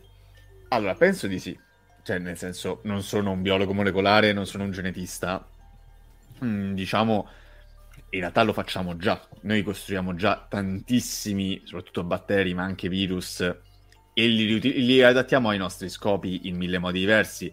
Eh, abbiamo fatto, che mi pare trent'anni fa, con per esempio abbiamo insegnato ai batteri a produrre insulina. Prima dovevamo prendere tonnellate di pancreas di maiale per produrre l'insulina, adesso li, la produciamo in laboratorio, facile facile. Adesso stanno sviluppando virus, prima eh, avevano fatto soprattutto con gli adenovirus, adesso stanno persino usando il virus dell'H I V per, eh, per fare terapia genica. Lo fanno per reinserire geni di varia natura, quindi in realtà anche noi abbiamo riplasmato a nostra misura le stesse cose che in realtà ci, ci uccidono, o comunque vorrebbero ucciderci, o almeno vorrebbero infettarci. È ovvio che non possiamo, cioè nel senso, mh, se si pensa di poter perfettamente e in maniera assoluta eh, plasmare tutti questi microrganismi a nostro, a, per usarli a nostro scopo, ci illudiamo in assoluto, e soprattutto cioè, questi microrganismi hanno miliardi di anni di vita alle spalle e si sono adattati a tutto e tutto il contrario di tutto. Cioè probabilmente, non, faccio un esempio che non è provato, non è un fatto, ma è un esempio. È, molto, è cioè, possibile che un discreto numero di microrganismi che oggi ci infettano o che infettano altri animali, tutto quanto, avessero infettato i dinosauri cento milioni di anni fa. È un po' peccare di arroganza pensare di dire vabbè noi, avremo, noi saremo schermati da questi patogeni, o comunque noi avremo armi contro tutti questi patogeni, che era un'illusione che per esempio c'era molto dopo la scoperta degli antibiotici. Dopo la scoperta degli antibiotici si diceva è finita la, l'era delle malattie infettive, e poi sono, sono apparsi i batteri antibiotico resistenti, è apparsa l'H I V, um, sono apparsi un sacco di patogeni che hanno fatto capire che era una notevole eh, diciamo illusione. Anzi, lì il rischio è che, appunto, che l'abuso di antibiotici, soprattutto poi quando li usi contro i virus che non servono assolutamente a niente, ti fa, ti fa seleziona tutti i batteri, soprattutto in ospedale, no? Batteri sì. resistenti, quindi eh... eh sì, diciamo, cioè è mh, previsto, non mi ricordo se entro il duemilatrenta o il duemilacinquanta che eh, le infezioni da batteri antibiotico resistenti saranno una for- cioè forse la seconda causa al mondo di morte. Mm. Cioè già ora, peraltro, com- per dire una frase che sentiamo abbastanza tutti i giorni, l'Italia è maglia nera in fatto di antibiotico resistenza in Europa, tanto per cambiare. E già ora le morti per infezioni da antibiotici, cioè da batteri antibiotico resistenti, sono nell'ordine delle diverse decine di migliaia. Solo in Italia? Que- solo in Italia penso si aggirino forse sulle trentamila, ah. più o meno. Poi il fatto è che ovviamente è difficile da quantificare, però penso siano eh, circa su questi numeri. Mm, si prevede che arrivino a, appunto nell'arco di vent'anni ai dieci milioni in tutto il mondo. E soprattutto questo però si, uni- si unisce a una serie di ulteriori problemi dati dal fatto che fino ad ora noi abbiamo usato tantissimi antibiotici che abbiamo scoperto dalla natura. È stato, cioè, dalla penicillina in poi, la stragrande maggioranza degli antibiotici che abbiamo scoperto sono stati scoperti in maniera abbastanza semplice, esplorando le molecole che avevamo attorno, che è una cosa che adesso non si fa quasi più, semplicemente perché ne abbiamo esplorate, esplorate davvero tante di molecole. Si può fare con le valutazioni delle conformazioni, delle proteine, però restiamo comunque molto fermi su quel punto.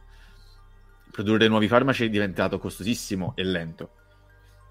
Uh, i batteri sviluppano resistenza a una velocità impressionante.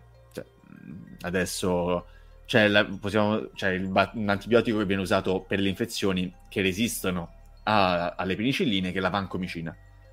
La vancomicina è un farmaco che viene usato praticamente solo in ospedale, e tuttora ci sono tantissimi ceppi di vari batteri che sono già resistenti alla vancomicina, ma in realtà erano resistenti alla vancomicina già tipo due anni dopo che era entrata in commercio.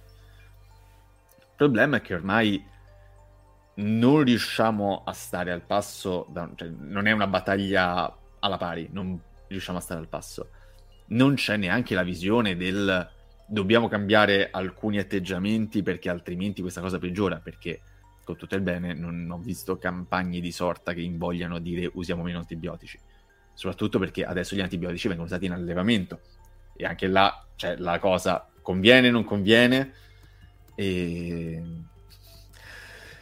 diciamo è un, è un discorso complesso. Non sono ovviamente la persona penso forse più adatta a portarlo avanti, perché comunque non sono né un epidemiologo di un esperto di queste ah, tematiche nello specifico. Non sappiamo niente, eh. biologia, medicina, non so, no, Franco forse, ma no, a me veniva solo in mente che forse bisognerebbe provare, bisognava aver fatto delle, come si è fatto per eh, i, i medicinali anti-H I V che, diciamo, usati singolarmente davano resistenza, a questo punto se ne davano tre insieme, in questa maniera c'era più probabilità di, di resistere. Quello Diciamo, concettual... da inesperto, eh, per cui uh, concettualmente è giusto. Il problema è che uh, mentre la terapia per l'H I V è per un patogeno, e quello, no. cioè, per, per, per quanto sì, per, cioè, per quanto uh, eh, l'H I V è, eh, cioè per quanto l'H I V sia un virus che muta rapidissimo, e cioè, poi c'è tutto un discorso sul fatto che all'interno di una stessa persona a un certo punto possono esserci vari ceppi, bla bla bla, è comunque un patogeno, e di base il fatto che siano tre, cioè che sia una triplice terapia permette alla fine di stopparlo. Se, se attuata bene quella terapia lo stoppa, lo blocca e fine. Per i batteri questo è più difficile, perché ci sono tantissime specie di batteri nella stessa persona, tutte con uh, resistenze diverse, tutte con... Uh, sì, con se, se, si... bene, che non si devono... Esatto. Poi il fatto è che ormai i batteri, anche di specie diverse, attraverso, avevo letto prima la cosa, appunto i plasmidi, attraverso vari, vari meccanismi, tra cui i plasmidi, si trasmettono le resistenze, giusto per farci proprio, per prenderci in giro, stanno... E diventano, cioè, ceppi magari non resistenti, sensibili a tutti gli antibiotici, tranquilli, calmi, pacati, che stanno là sulla loro, a un certo punto diventano nell'arco di poco tempo resistenti agli antibiotici più avanzati che abbiamo. Eppure quello che succede con l'H I V, no? Perché alla fine anche lì spesso e volentieri ci sono infezioni di, no? batteri che, o di, che normalmente non, non fanno niente, no? Sì, volta... sì, esatto, cioè, nel caso dell'H I V ci sensibilizza a roba che normalmente non, non fa niente a nessuno per molti aspetti, e, e difatti è così che divenne famosa, perché si ammala, cioè la gente si ammalava di roba che di solito colpiva le persone immunocompromesse, che ne so, in seguito ai trapianti per esempio. E comunque c'era la battuta, eh, non riusciamo a stare al passo con i batteri, è surreale quella che hai messo, ma in realtà ovviamente i batteri evolvono molto più rapidamente di noi, no? Si riproducono mm. a un ritmo che... Purtroppo.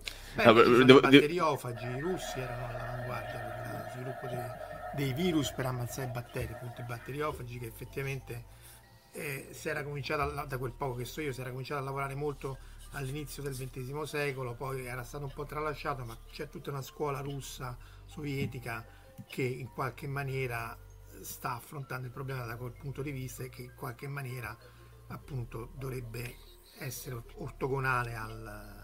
agli antibiotici, però poi uh... speriamo.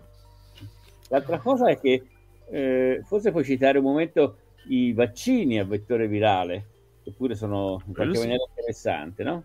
Quello sì, quello sicuramente. A proposito appunto dei vari modi in cui riutilizziamo effettivamente i, i, i patogeni che normalmente ci vorrebbero male, e è che adesso stiamo riuscendo a, cioè, stiamo riuscendo a fare, oltre ai vaccini mRNA, che sono una cosa più di genetica che non di biologia nell'ambito standard, e stiamo riuscendo a riutilizzare effettivamente, più che vaccini a vettore virale, anche delle terapie a vettore, a vettore virale.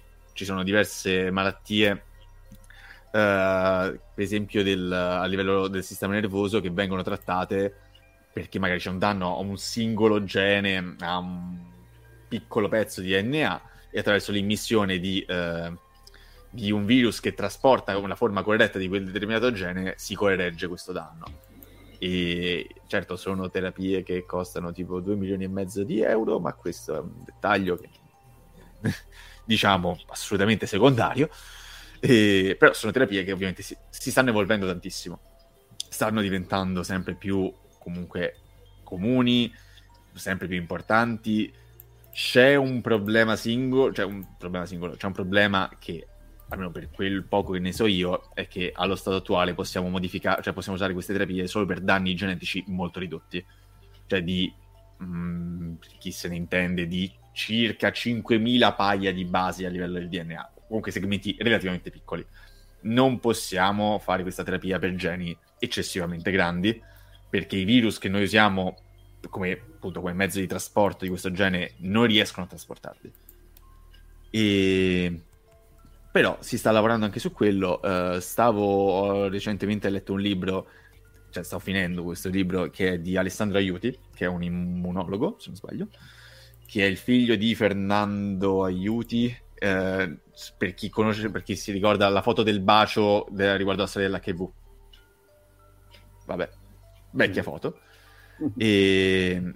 E, in cui, e lui eh, racconta il fatto che appunto l'H I V sta, cioè stanno iniziando a usare l'H I V come vettore virale, per, perché visto che è un virus un po' più grande permette di portare eh, diciamo pacchetti di dati genetici un po' più grandi, e quindi è utilizz- cioè, sa- si pensa che potrebbe essere in futuro um, utilizzabile per uh, malattie che comprendono danni genetici maggiori, che non è una cosa banale, perché moltissime malattie, soprattutto infantili, uh, sono causate esatto sono causate da danni di più o meno grande importanza, ma che portano a, invece a sviluppi devastanti man mano che si sviluppano. Per esempio le distrofie, o sì, diciamo, le, usiamo solo le distrofie come esempio. E quindi se si riuscisse sarebbe un passo avanti, oltre a tutte le possibili evoluzioni, che non sono esattamente banali, perché ovviamente o- ogni step in più in questo ambito è uno step che ci avvicina a qualcosa che potrebbe essere più utile a tutta la comunità. Senti, un'altra cosa importante secondo me sono le comunità batteriche, soprattutto il bioma, no? Perché uh-huh. anche quello, se non sbaglio, è una linea di ricerca ultima, cioè che eh, ci sono trapianti appunto, no? Di, diciamo, veramente di cacca, insomma, di, di bioma intestinale, perché no, anche lì hanno molto a che fare anche con gli antibiotici, cioè a volte uh-huh. il danno dell'antibiotico è più a livello, diciamo, di di quella comunità batterica che ci protegge, piuttosto che di quello che fa al patogeno, o sbaglio? So, sì, eh. sì, sì, sì, effettivamente sia a livello intestinale, ma in realtà in qualsiasi, diciamo, zona mucosale del corpo, a livello urinario per esempio, eh, abbiamo, cioè la maggior parte di noi sviluppa un bioma, un cosiddetto microbioma, di batteri principalmente, che ci sono amici, mettiamo tutte le virgolette del caso, cioè ci sono amici finché noi siamo in grado di gestirli, di fargli comodo a loro. Esatto. Però si è formato appunto un meccanismo eh, appunto di simbiosi fra noi e il nostro microbioma, che ci permette eh, di eh, essere da una parte più resistenti alle infezioni esterne, ci permette di eh, per esempio digerire meglio determinati componenti. Mi sa, se non sbaglio, una parte della produzione di vitamina K che noi abbiamo nel nostro corpo deriva dai batteri che abbiamo nel livello dell'intestino, e, e in generale appunto ci sono, formano una sorta di barriera contro i loro analoghi esterni, che tanto amici non ci sono. E si è visto peraltro che questa cosa, cioè si, si è visto, si sta studiando molto il microbioma per lo sia per lo sviluppo delle malattie eh, legate al metabolismo. Eh, si è visto che il microbioma può essere molto importante nelle condizioni come obesità, sindrome metabolica, diabete, e anche a livello delle malattie cardiologiche.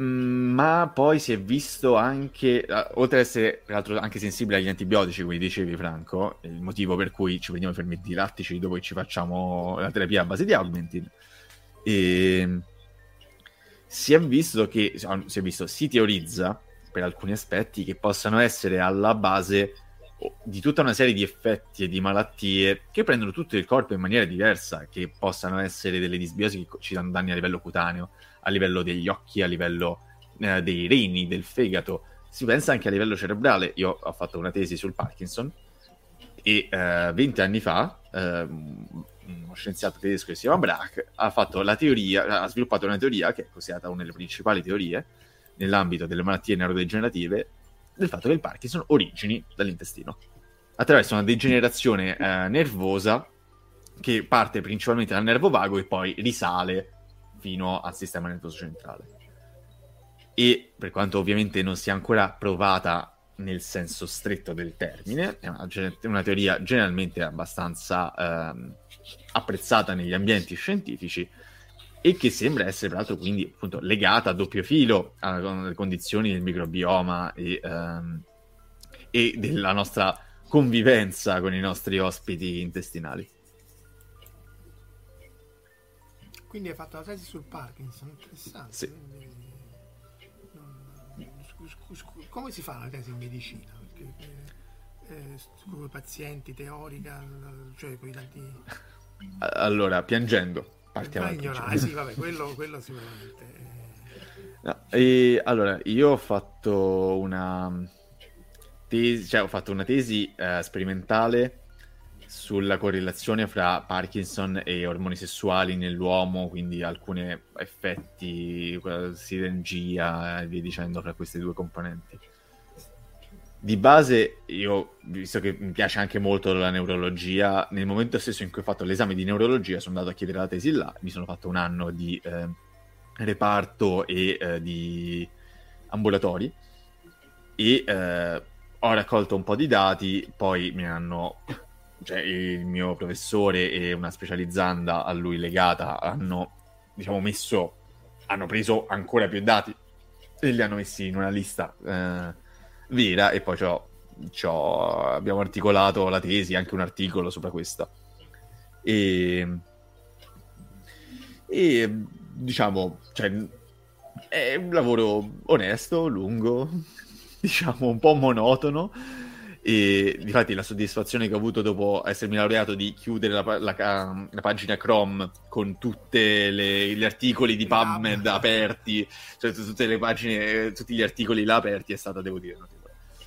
e... catartico, mamma mia, mamma mia, una liberazione. E la tesi in medicina, diciamo, si fa nella maggior parte dei casi così. Poi il mio caso, ho trovato un ottimo professore giovane che mi ha seguito e che ha fatto una tesi anche su un argomento che mi interessava, e a me piace peraltro la neurologia, è quello che vorrei fare dopo, quindi è tutto, cioè, a me non è dispiaciuto, ho fatto una bella tesi. Ho molti amici che hanno fatto delle tesi che all'inizio magari gli piacevano e dopo quattro mesi si volevano strappare i capelli perché avevano il professore magari che non li segue, avevano argomenti che all'inizio magari erano interessanti e poi al trentaquattresimo articolo uh, che leggi che contraddice i trentatré precedenti dici vi prego basta. Diciamo, deve dire molta fortuna nel fare bene, diciamo, una tesi e nel viverla bene, perché altrimenti eh, diventa una eh, sopponenza. Quello è lo stesso anche a fisica, perché insomma è chiaro che poi dipende un po' con chi capiti. E... E per te, Marco? Sì, beh, no, questi sono che, che infinitamente piccoli. Sti esseri, batteri, virus sono giganteschi. Io non so proprio neanche. Sono, no, Franco, noi già, già la molecola dici, boh, che sarà sta molecola che, metti, che metti due atomi insieme, che è questa sconceria di usare due atomi uno attaccato all'altro. Quella è chimica, come già. Eh, quella già è, già è complicato. Non... Quindi diciamo no, il collegamento sulle molecole, ecco, al limite della meccanica quantistica, ma in realtà eh, la scala, la complessità sono sistemi complessi, insomma, magari scienza dei materiali forse si avvicina vagamente a queste complessità, perché la complessità di medicina e biologia appunto è che ci sono infiniti parametri, io non riesco proprio a capire come riuscite a uscirne vivi, cioè... Eh, perché sono infiniti, no, meccanismi, cose, quello blocca quello, quell'altro si aggancia su quello, quello si sposta, è una cosa incredibilmente complicata. Non... Sì, in fondo la materia oscura, la religione oscura è già roba più facile. Lì possono essere tre cose, cioè possono al massimo essere tre particelle, ma proprio a dire che sono tante la materia oscura, quindi eh, non... Tu vedo io che vorrei... c'è altre, altre slide, Franco, mettiamo? No, io volevo solamente lasciarvi con questo suggerimento, appunto, di libri no, interessanti sulle epidemie. Ci sono, abbiamo già detto, Spillover ovviamente molto interessante, Armi, acciaio e malattie pure interessante, ma io trovai parecchio interessante, anche se tradotto da Cani, questa storia dell'umanità, che parla in gran parte del ruolo della peste nella storia dell'umanità, e sembra veramente eh, diciamo da, se è vero quello che dice Hannes Krause Del, del Max Planck Istituto, non mi ricordo se di Dresda o di, di un'altra parte, che hanno fatto, lui è uno specialista di analisi del D N A, diciamo estratto da, diciamo, da persone neolitiche, insomma, e riescono a tracciare anche la, eh, diciamo, la storia del Yersinia pestis, insomma, nel, nelle, nella sua penetrazione in Europa, e sembra che sia responsabile di alcuni cambiamenti epocali, cambiamenti proprio di popolazione all'interno della, della, della storia europea.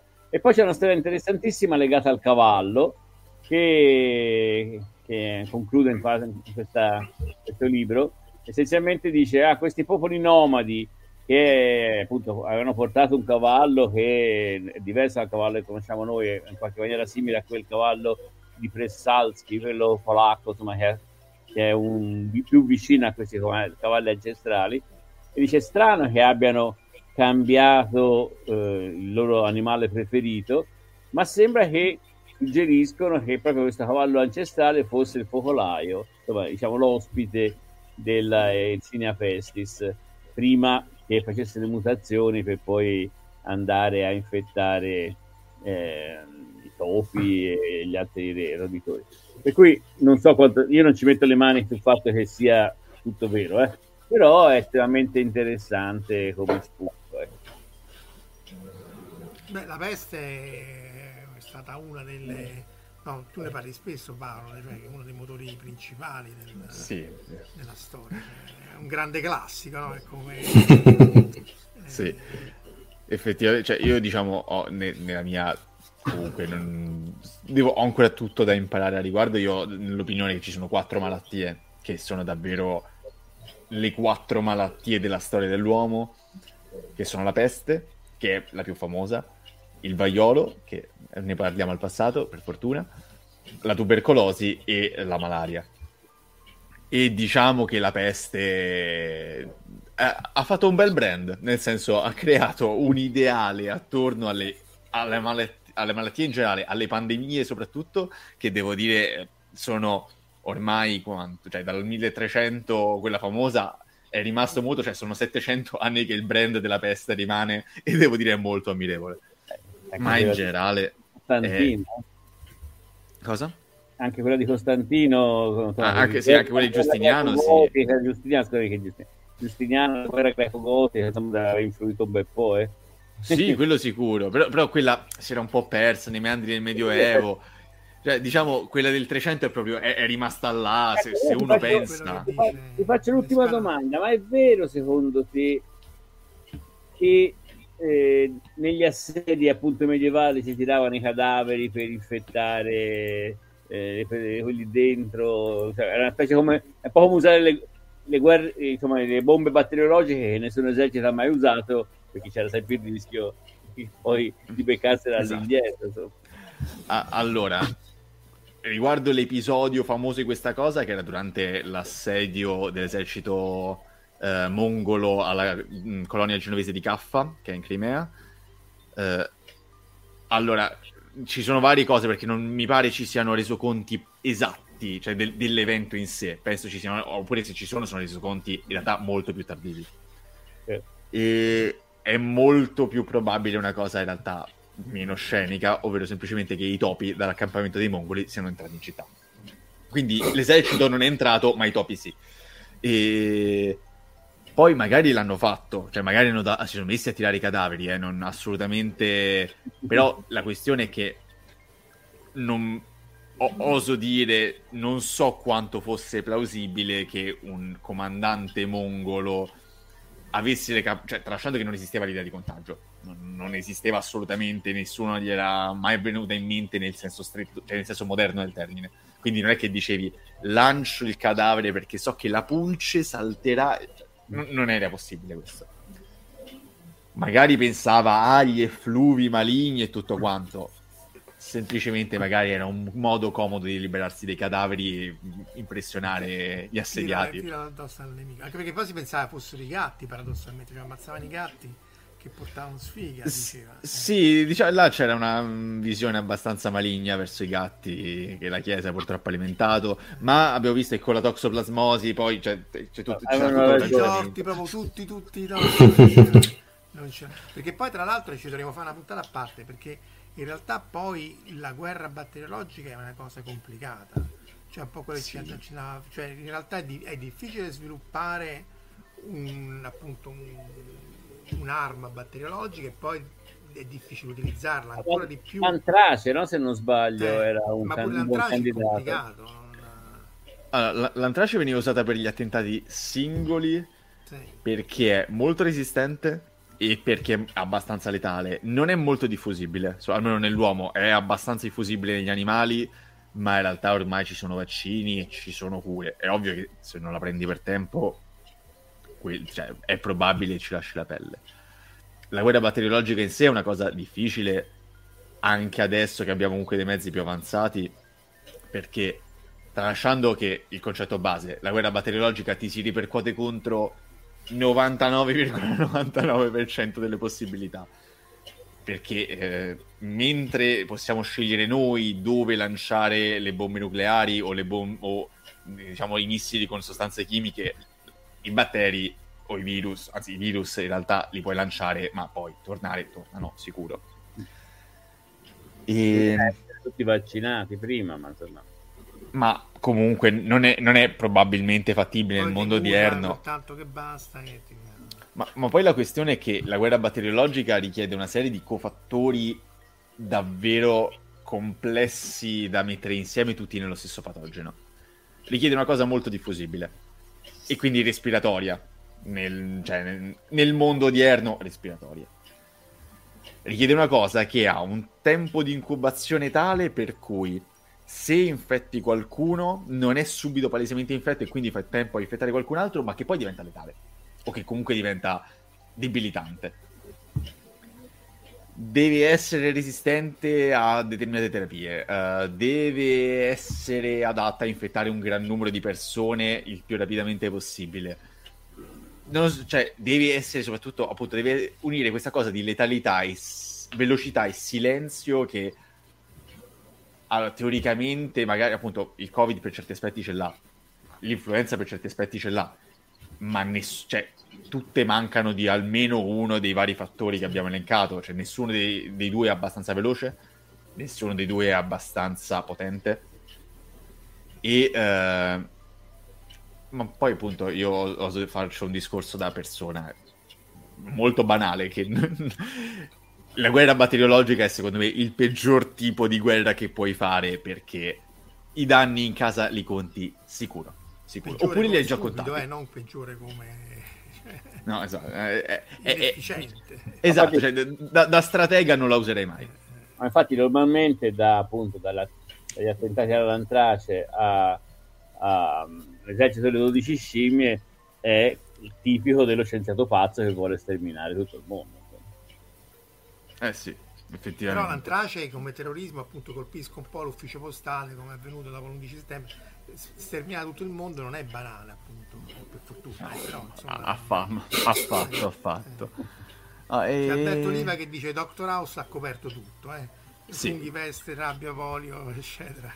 Ah, c'è, c'è, un episodio, c'è un episodio di Doctor House che non mi scorderò mai, in cui a un certo punto dicono questo c'ha il vaiolo e, e là stai tipo no? Però sì, effettivamente Doctor House, visto che deve fare una cosa scenica, fa un caso di polio, fa un caso di toxoplasmosi, un caso di malattia del sonno, un caso di rabbia, un caso di peste. Cioè, ci buttano dentro davvero qualsiasi cosa possibile e immaginabile. E alla fine è l'opus, però in una sola puntata. E l'altra però, però è fatta bene la parte medica, perché io ovviamente non sono assolutamente in grado di giudicare. Mm, no. no. O meglio... non è sbagliata a livello di, di ragionamenti, è sbagliata a livello metodico, ovvero loro nella stragrande maggioranza dei casi fanno a questi pazienti qualsiasi esame possibile esistente sulla faccia della Terra e stanno comunque, e, e glieli fanno nei primi dieci minuti dell'episodio, eh? non, non è che glielo fanno nel corso della puntata, li fanno in dieci minuti e stanno là e si guardano e dicono ah, potrebbe essere questa cosa là, questa cosa là, che ti viene davvero da dire va bene che magari non avete cose, è vero, magari è vero che non tirano fuori delle malattie all'ordine del giorno, ma la diagnosi differenziale sono là a farla apposta e comunque non la fanno, quindi è un po'... scusa l'ignoranza totale. La diagnosi differenziale è il meccanismo che ti serve per comprendere qual è la diagnosi finale, escludendo tutte le altre, pos- le altre eh, malattie che presentano magari gli stessi sintomi o gli stessi segni di laboratorio o a livello radiologico. Quindi è quello che fai per capire effettivamente cosa hai e togliere tutte quelle che possono essere delle false vie, che magari sono simili ma non sono la diagnosi giusta. Ah, perché poi il fisico alla peggio è venuto, non azzecca che era materia oscura, ma pure sti cavoli, se invece le poi sbagliate le diagnosi... Eh, diciamo... Però se, se non sbaglio ci sono qualche caso di peste, no? Ancora negli Stati Uniti ogni tanto. Sì, sì, sì, diciamo... Da diagnosticare perché appunto ce n'è uno ogni, no? Sì, Faccio. Ci sono penso forse una dozzina di casi l'anno fra quelli che vanno a cacciare i cani della prateria in Connecticut del sud, una cosa molto specifica. Loro lo fanno fare, lo fanno prendere a una ragazza che ha tipo venticinque anni e vive a Boston. Una cosa sì, perché anche... sotto la casa c'era la termite che esatto. del, del, del co- vabbè, però eh, non, non... Peraltro vedevo alcune cose allora. E sì, negli, negli Stati Uniti c'era un santone che voleva usare la salmonella per, um, per infettare le persone. Non ricordo se fosse per vincere le elezioni e si sì, intossicò tipo un migliaio di persone più o meno. E, beh, anche la legionella potrebbe essere usata, no? Per quella che cosa? La legionella, dico che con un impianto, buttata in un impianto di condizionamento potrebbe. Eh, eh sì, la legionella potrebbe, è una cosa. Cioè, non è magari una cosa che ti causa una pandemia. No, però, però no. Se vuoi tirar giù una stanza con duemila persone lo puoi fare, nel senso poi è selezionata, eh, perché tu dici allora andiamo a quel congresso là. Esatto. E, e, Io, e facciamo un io... po' di turnover. Per esempio, messa in consiglio di dipartimento potrebbe liberare parecchi posti. I posti, esatto, facciamo un po' di turnover, esatto. Eh, in biblioteca all'ora di punta fai eh, metti no fai un po' caldo, mettiamo l'aria condizionata e poi esci e poi torni ed è tutto libero. E poi poi allora avevo visto che c'era uh, vaccini per potenziamenti fisici, non, non, non ho idea, cioè, proprio alzo le mani tipo poi il fatto è che dipende molto dal concetto di potenziamento fisico, perché in realtà l'essere umano prova a essere al suo, cioè l'organismo umano prova a essere al suo meglio di default. I potenziamenti che noi possiamo fare si basano sull'evitare determinate malattie, ma non so, cioè ogni cosa che alteri del corpo umano in un certo senso ti causa un danno in un altro, almeno nella stragrande maggioranza dei casi, quindi magari riusciremo a fare determinati vaccini che portano a poten- determinati poten- cioè miglioramenti, ma non, non diventeremo, cioè penso che da quel punto di vista sia molto più la parte cybernetica che non la parte di vac- cioè la parte prettamente biologica. Diciamo, poi... c'era chi paventava un, un doping genetico che eventualmente si può fare con virus, no? Però effettivamente non abbiamo coperto, ecco, questo l'abbiamo coperto, diciamo, i virus nei, nei, diciamo, tra i supereroi, no? Perché se non sbaglio eh, l'ultimo uomo ragno, cioè il film, diciamo, è, un, è un qualcosa di genetico, no? Un ragno modificato geneticamente invece che le solite radiazioni, e anche mm-hmm. Capitan America in fondo effettivamente prende il siero del superuomo, qualcosa del genere, no? Sì. Sì. Poi ci sono le particelle P I M in Ant-Man, che non è un virus, ma insomma fanno, quella è più roba di Marco Casolino, perché le particelle sì, a livello P I M quantistico radio... lì, quantum eh. mania e cose sì. eh, però in realtà nella seconda guerra mondiale in realtà le truppe tedesche avevano, però erano stimolanti, cioè quando sì. attacco... vitamine parecchie secondo me eh. ma, ma quelle più o meno ovunque, nel senso anche gli alleati ne avevano una bella dose di be- bella abbondante di stimolanti, perché effettivamente lo sforzo bellico lo dovevi sostenere in qualche modo, poi non... quelli fanno male, no? Ovviamente, cioè, meno di una pallottola ovviamente, però in generale non si possono utilizzare perché poi danno danni all'organismo, immagino. danno sì danni all'organismo, ma anche semplicemente dipendenza, cioè mm. diciamo perché erano i precursori delle anfetamine di base mm. e davano tutti gli effetti quindi positivi del, di questo tipo di sostanze, che sono resistenza alla fame, resistenza al sonno, eh, maggiore resistenza allo sforzo fisico, eh, maggiore resistenza al dolore, ma contemporaneamente tendono a esaurire l'organismo in generale, e, e poi appunto diversi sopravvissuti ci, st- ci sono rimasti sotto, così come i soldati americani tornavano dal Vietnam, c'era tipo un venti per cento che stava, è rimasto sotto all'eroina, perché erano stati fatti Mm-hmm. Ciao Marco, altri film c'hai che siamo in chiusura, eh? Siamo un'ora e quaranta, potremmo continuare, faremo un'altra puntata con te Paolo, eh, se... no, no, assolutamente. Che altri film c'hai che, che, che ci mm. ci, ci ma uh, beh, a parte già, il già citato L'esercito delle dodici scimmie, che quello, quello è un da grandissimo qui, film, quello che, che, che, tra l'altro, che tra l'altro ricordiamo che è, è derivato o largamente ispirato a un film del sessantadue di Chris Marker, che è La Jetée, mm. è un corto praticamente, per cui eh, diciamo non è che eh, Terry Gilliam ha inventato niente, cioè ha trasposto un pochino, sì, e non è chiaro a, se lui lo sapesse sì. o poi gli hanno detto guarda che sì. questo qua, qui sei stato costretto a citarlo, mm. questo non, non mi ricordo bene la storia. Comunque hanno fatto anche una serie una, un, una serie co- poi direi andiamo velocemente perché qui parliamo di, penso che bene o male lo, è abbastanza conosciuto. Saltiamo invece a, a, que, a quello dopo del duemiladue eh, che eh, Geremia, eccolo qua. Questa è una serie praticamente fatta da Straczynski, per cui Babylon cinque. Ah. Ah. È una serie del duemiladue in cui c'è praticamente questo, anche qui, un mondo post-apocalittico in cui un virus ha sterminato tutti gli adulti sulla faccia della Terra praticamente, e il protagonista era, che qui si intravede, era Luke Perry, per intenderci, quello Beverly Hills ah, novanta centodieci. Sam, di, di, sì. Anche quello di Stranger Things, no? Tanto, tanto ricordiamo che Luke Perry eh, ci ha lasciato nel duemiladiciannove, per cui non, diciamo, pre-Covid, per cui... Però mh, sempre citando Straczynski, Straczynski anche in Babylon cinque, il suo capolavoro, praticamente aveva tirato in ballo il discorso della, che abbiamo, della malattia eh, pestilenza. Tra l'altro in, du, in un episodio della seconda serie, che è Confessioni tardive, che tra l'altro secondo me è uno dei più belli di Babylon cinque, dove c'è questa, questa, questo morbo che stermina un'intera, un'intera razza, eh, che erano i, che erano i, aspetta, eh, i Markab praticamente. Però lì è bella tutta la puntata perché lì viene vista come una sorta di punizione divina, per cui c'è tutto dietro questa, diciamo... Che tipo c'era una cura ma poi non la vogliono usare. C'era non la vogliono usare, esatto. No, no, arriva tardi, arriva sostanzialmente, poi c'è il discorso poi che ovviamente poi il, il, il pianeta viene poi depredato dalle varie razze perché ovviamente rimaneva, rimaneva vuoto. sguarnito, vuoto.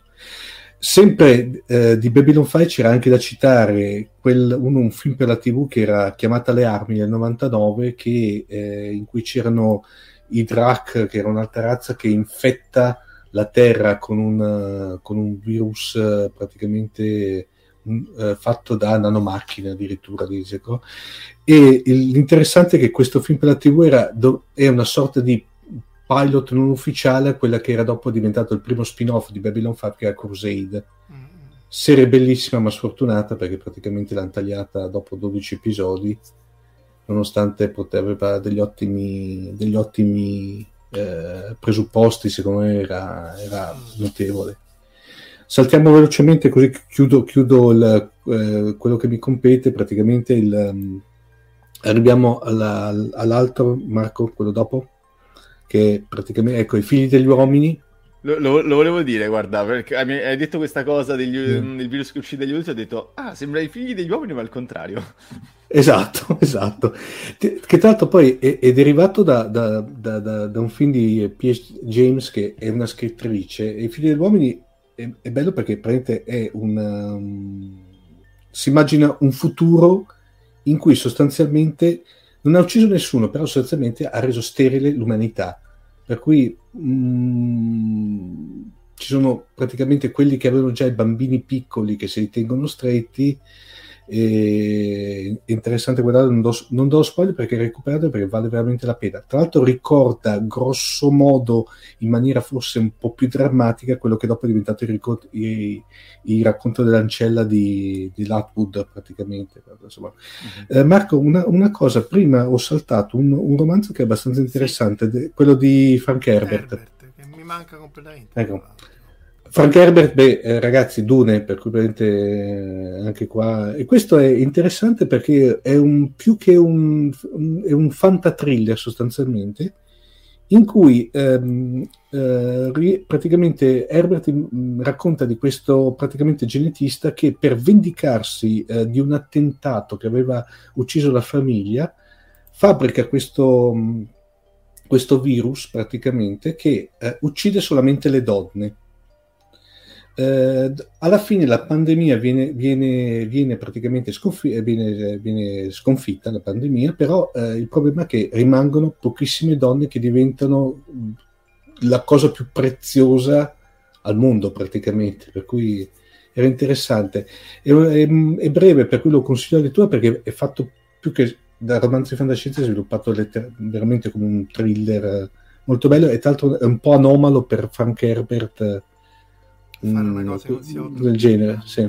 Esatto, no, infatti, perché Frank Herbert ci ha abituato ai mattoni, per cui eh, salterei velocemente. Beh, di Contagion abbiamo parlato ampiamente, anche prima Franco ha parlato di Contagion. Voglio, voglio veramente solo ricordare il fatto che c'ha un cast che è una cosa incredibile praticamente, perché è un cast veramente eh, così stellare, utilizzando questa definizione, eh, ed è veramente bello perché eh, è stato anticipatore dei tempi col discorso del coronavirus, cioè, i Novax, de, sì, molti dei meccanismi, eh, a parte quello eh, medico, eh, biologico, sì, sono interessanti, mm, concluderei con quello che questo, ahimè, non volevo metterlo, però l'ho, l'ho, voluto, l'ho messo lo stesso, che questo qui, a parte che The Last Ship è quello che, come dici te Marco, ha la sindrome della bandiera, per cui praticamente quando veniva pubblicizzato c'era lui dietro con la bandiera ah, americana, sì, che sbidolava, sì, che... Allora, c'è da dire una cosa, The Last Ship bisogna dire che è praticamente una storia abbastanza similare a Top Gun.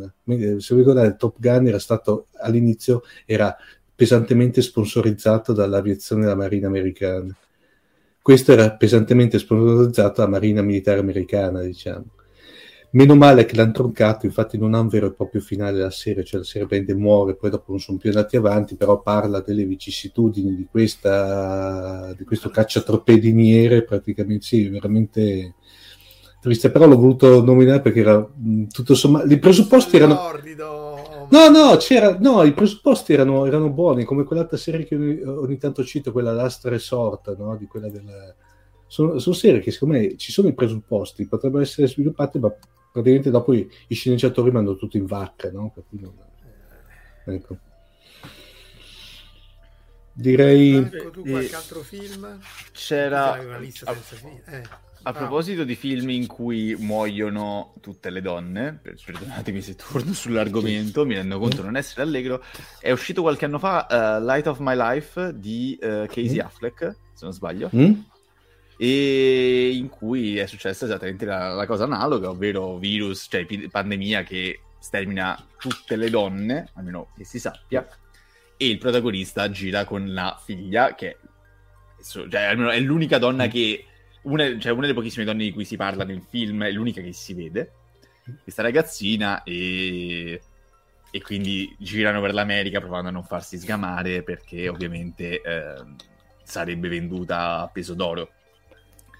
E, è una, cioè un po' lento come film, e, però è carino, interessante. Beh, ma poi, poi Paolo c'era, c'era il, il, il contrario, che era quella serie di fumetti che dopo ultimamente ha fatto la, la serie, che ha Y: The Last Man, praticamente, che lì c'era, eh, c'era uno che potrebbe essere, se volete, il sogno recondito di ogni maschietto norma, normale, praticamente il fatto di essere l'ultimo uomo sulla faccia della terra circondato da donne, però di prendere una tragedia sostanzialmente, perché... è da fare una volta che... eh, no, ma lì era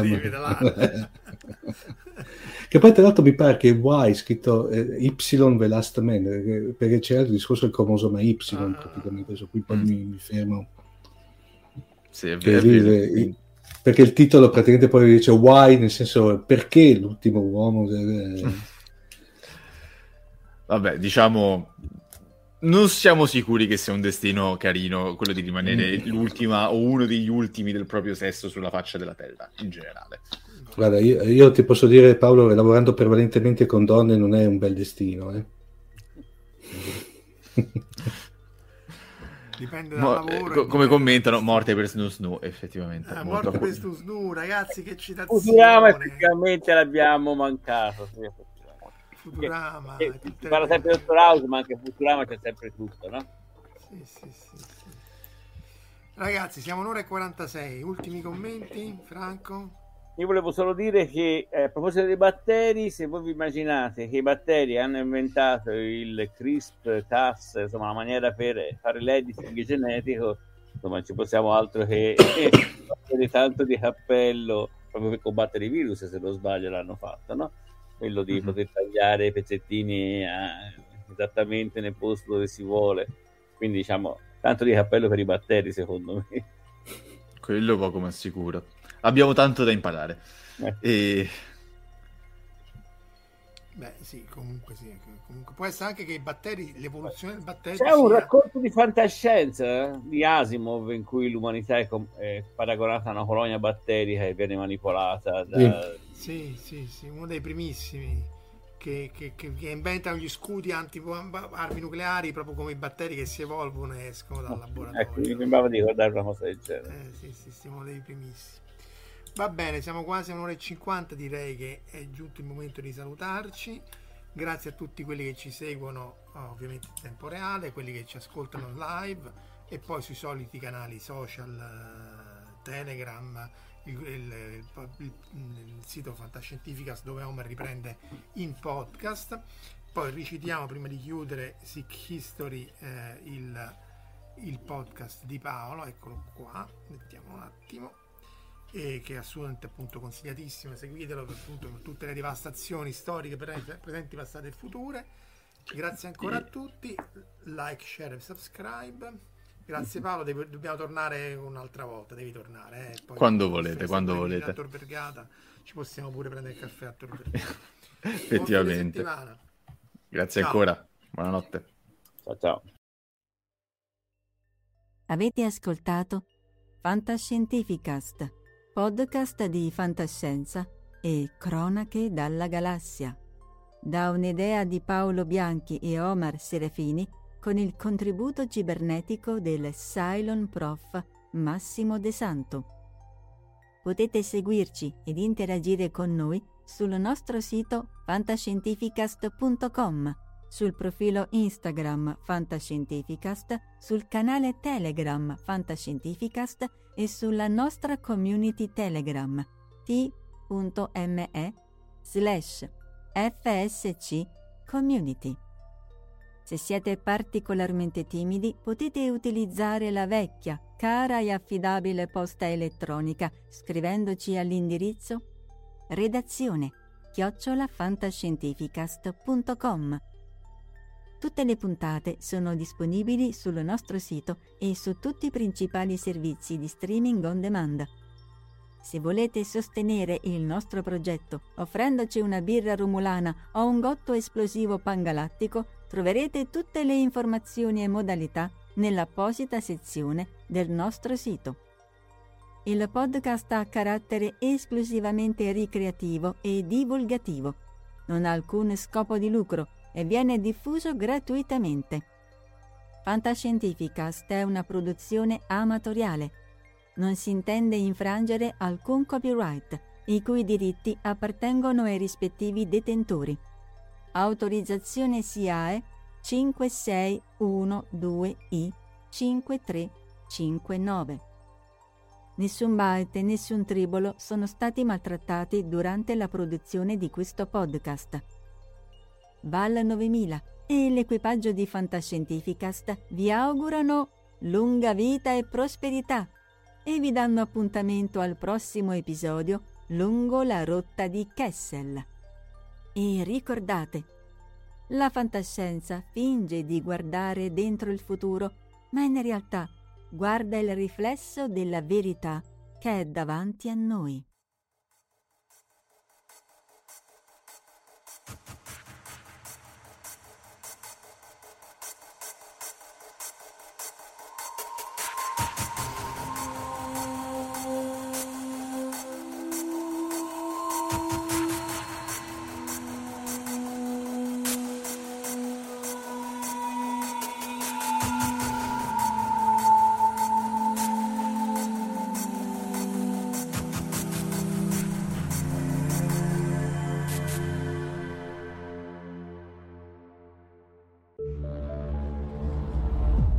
Fantascientificast, podcast di fantascienza e Cronache dalla galassia.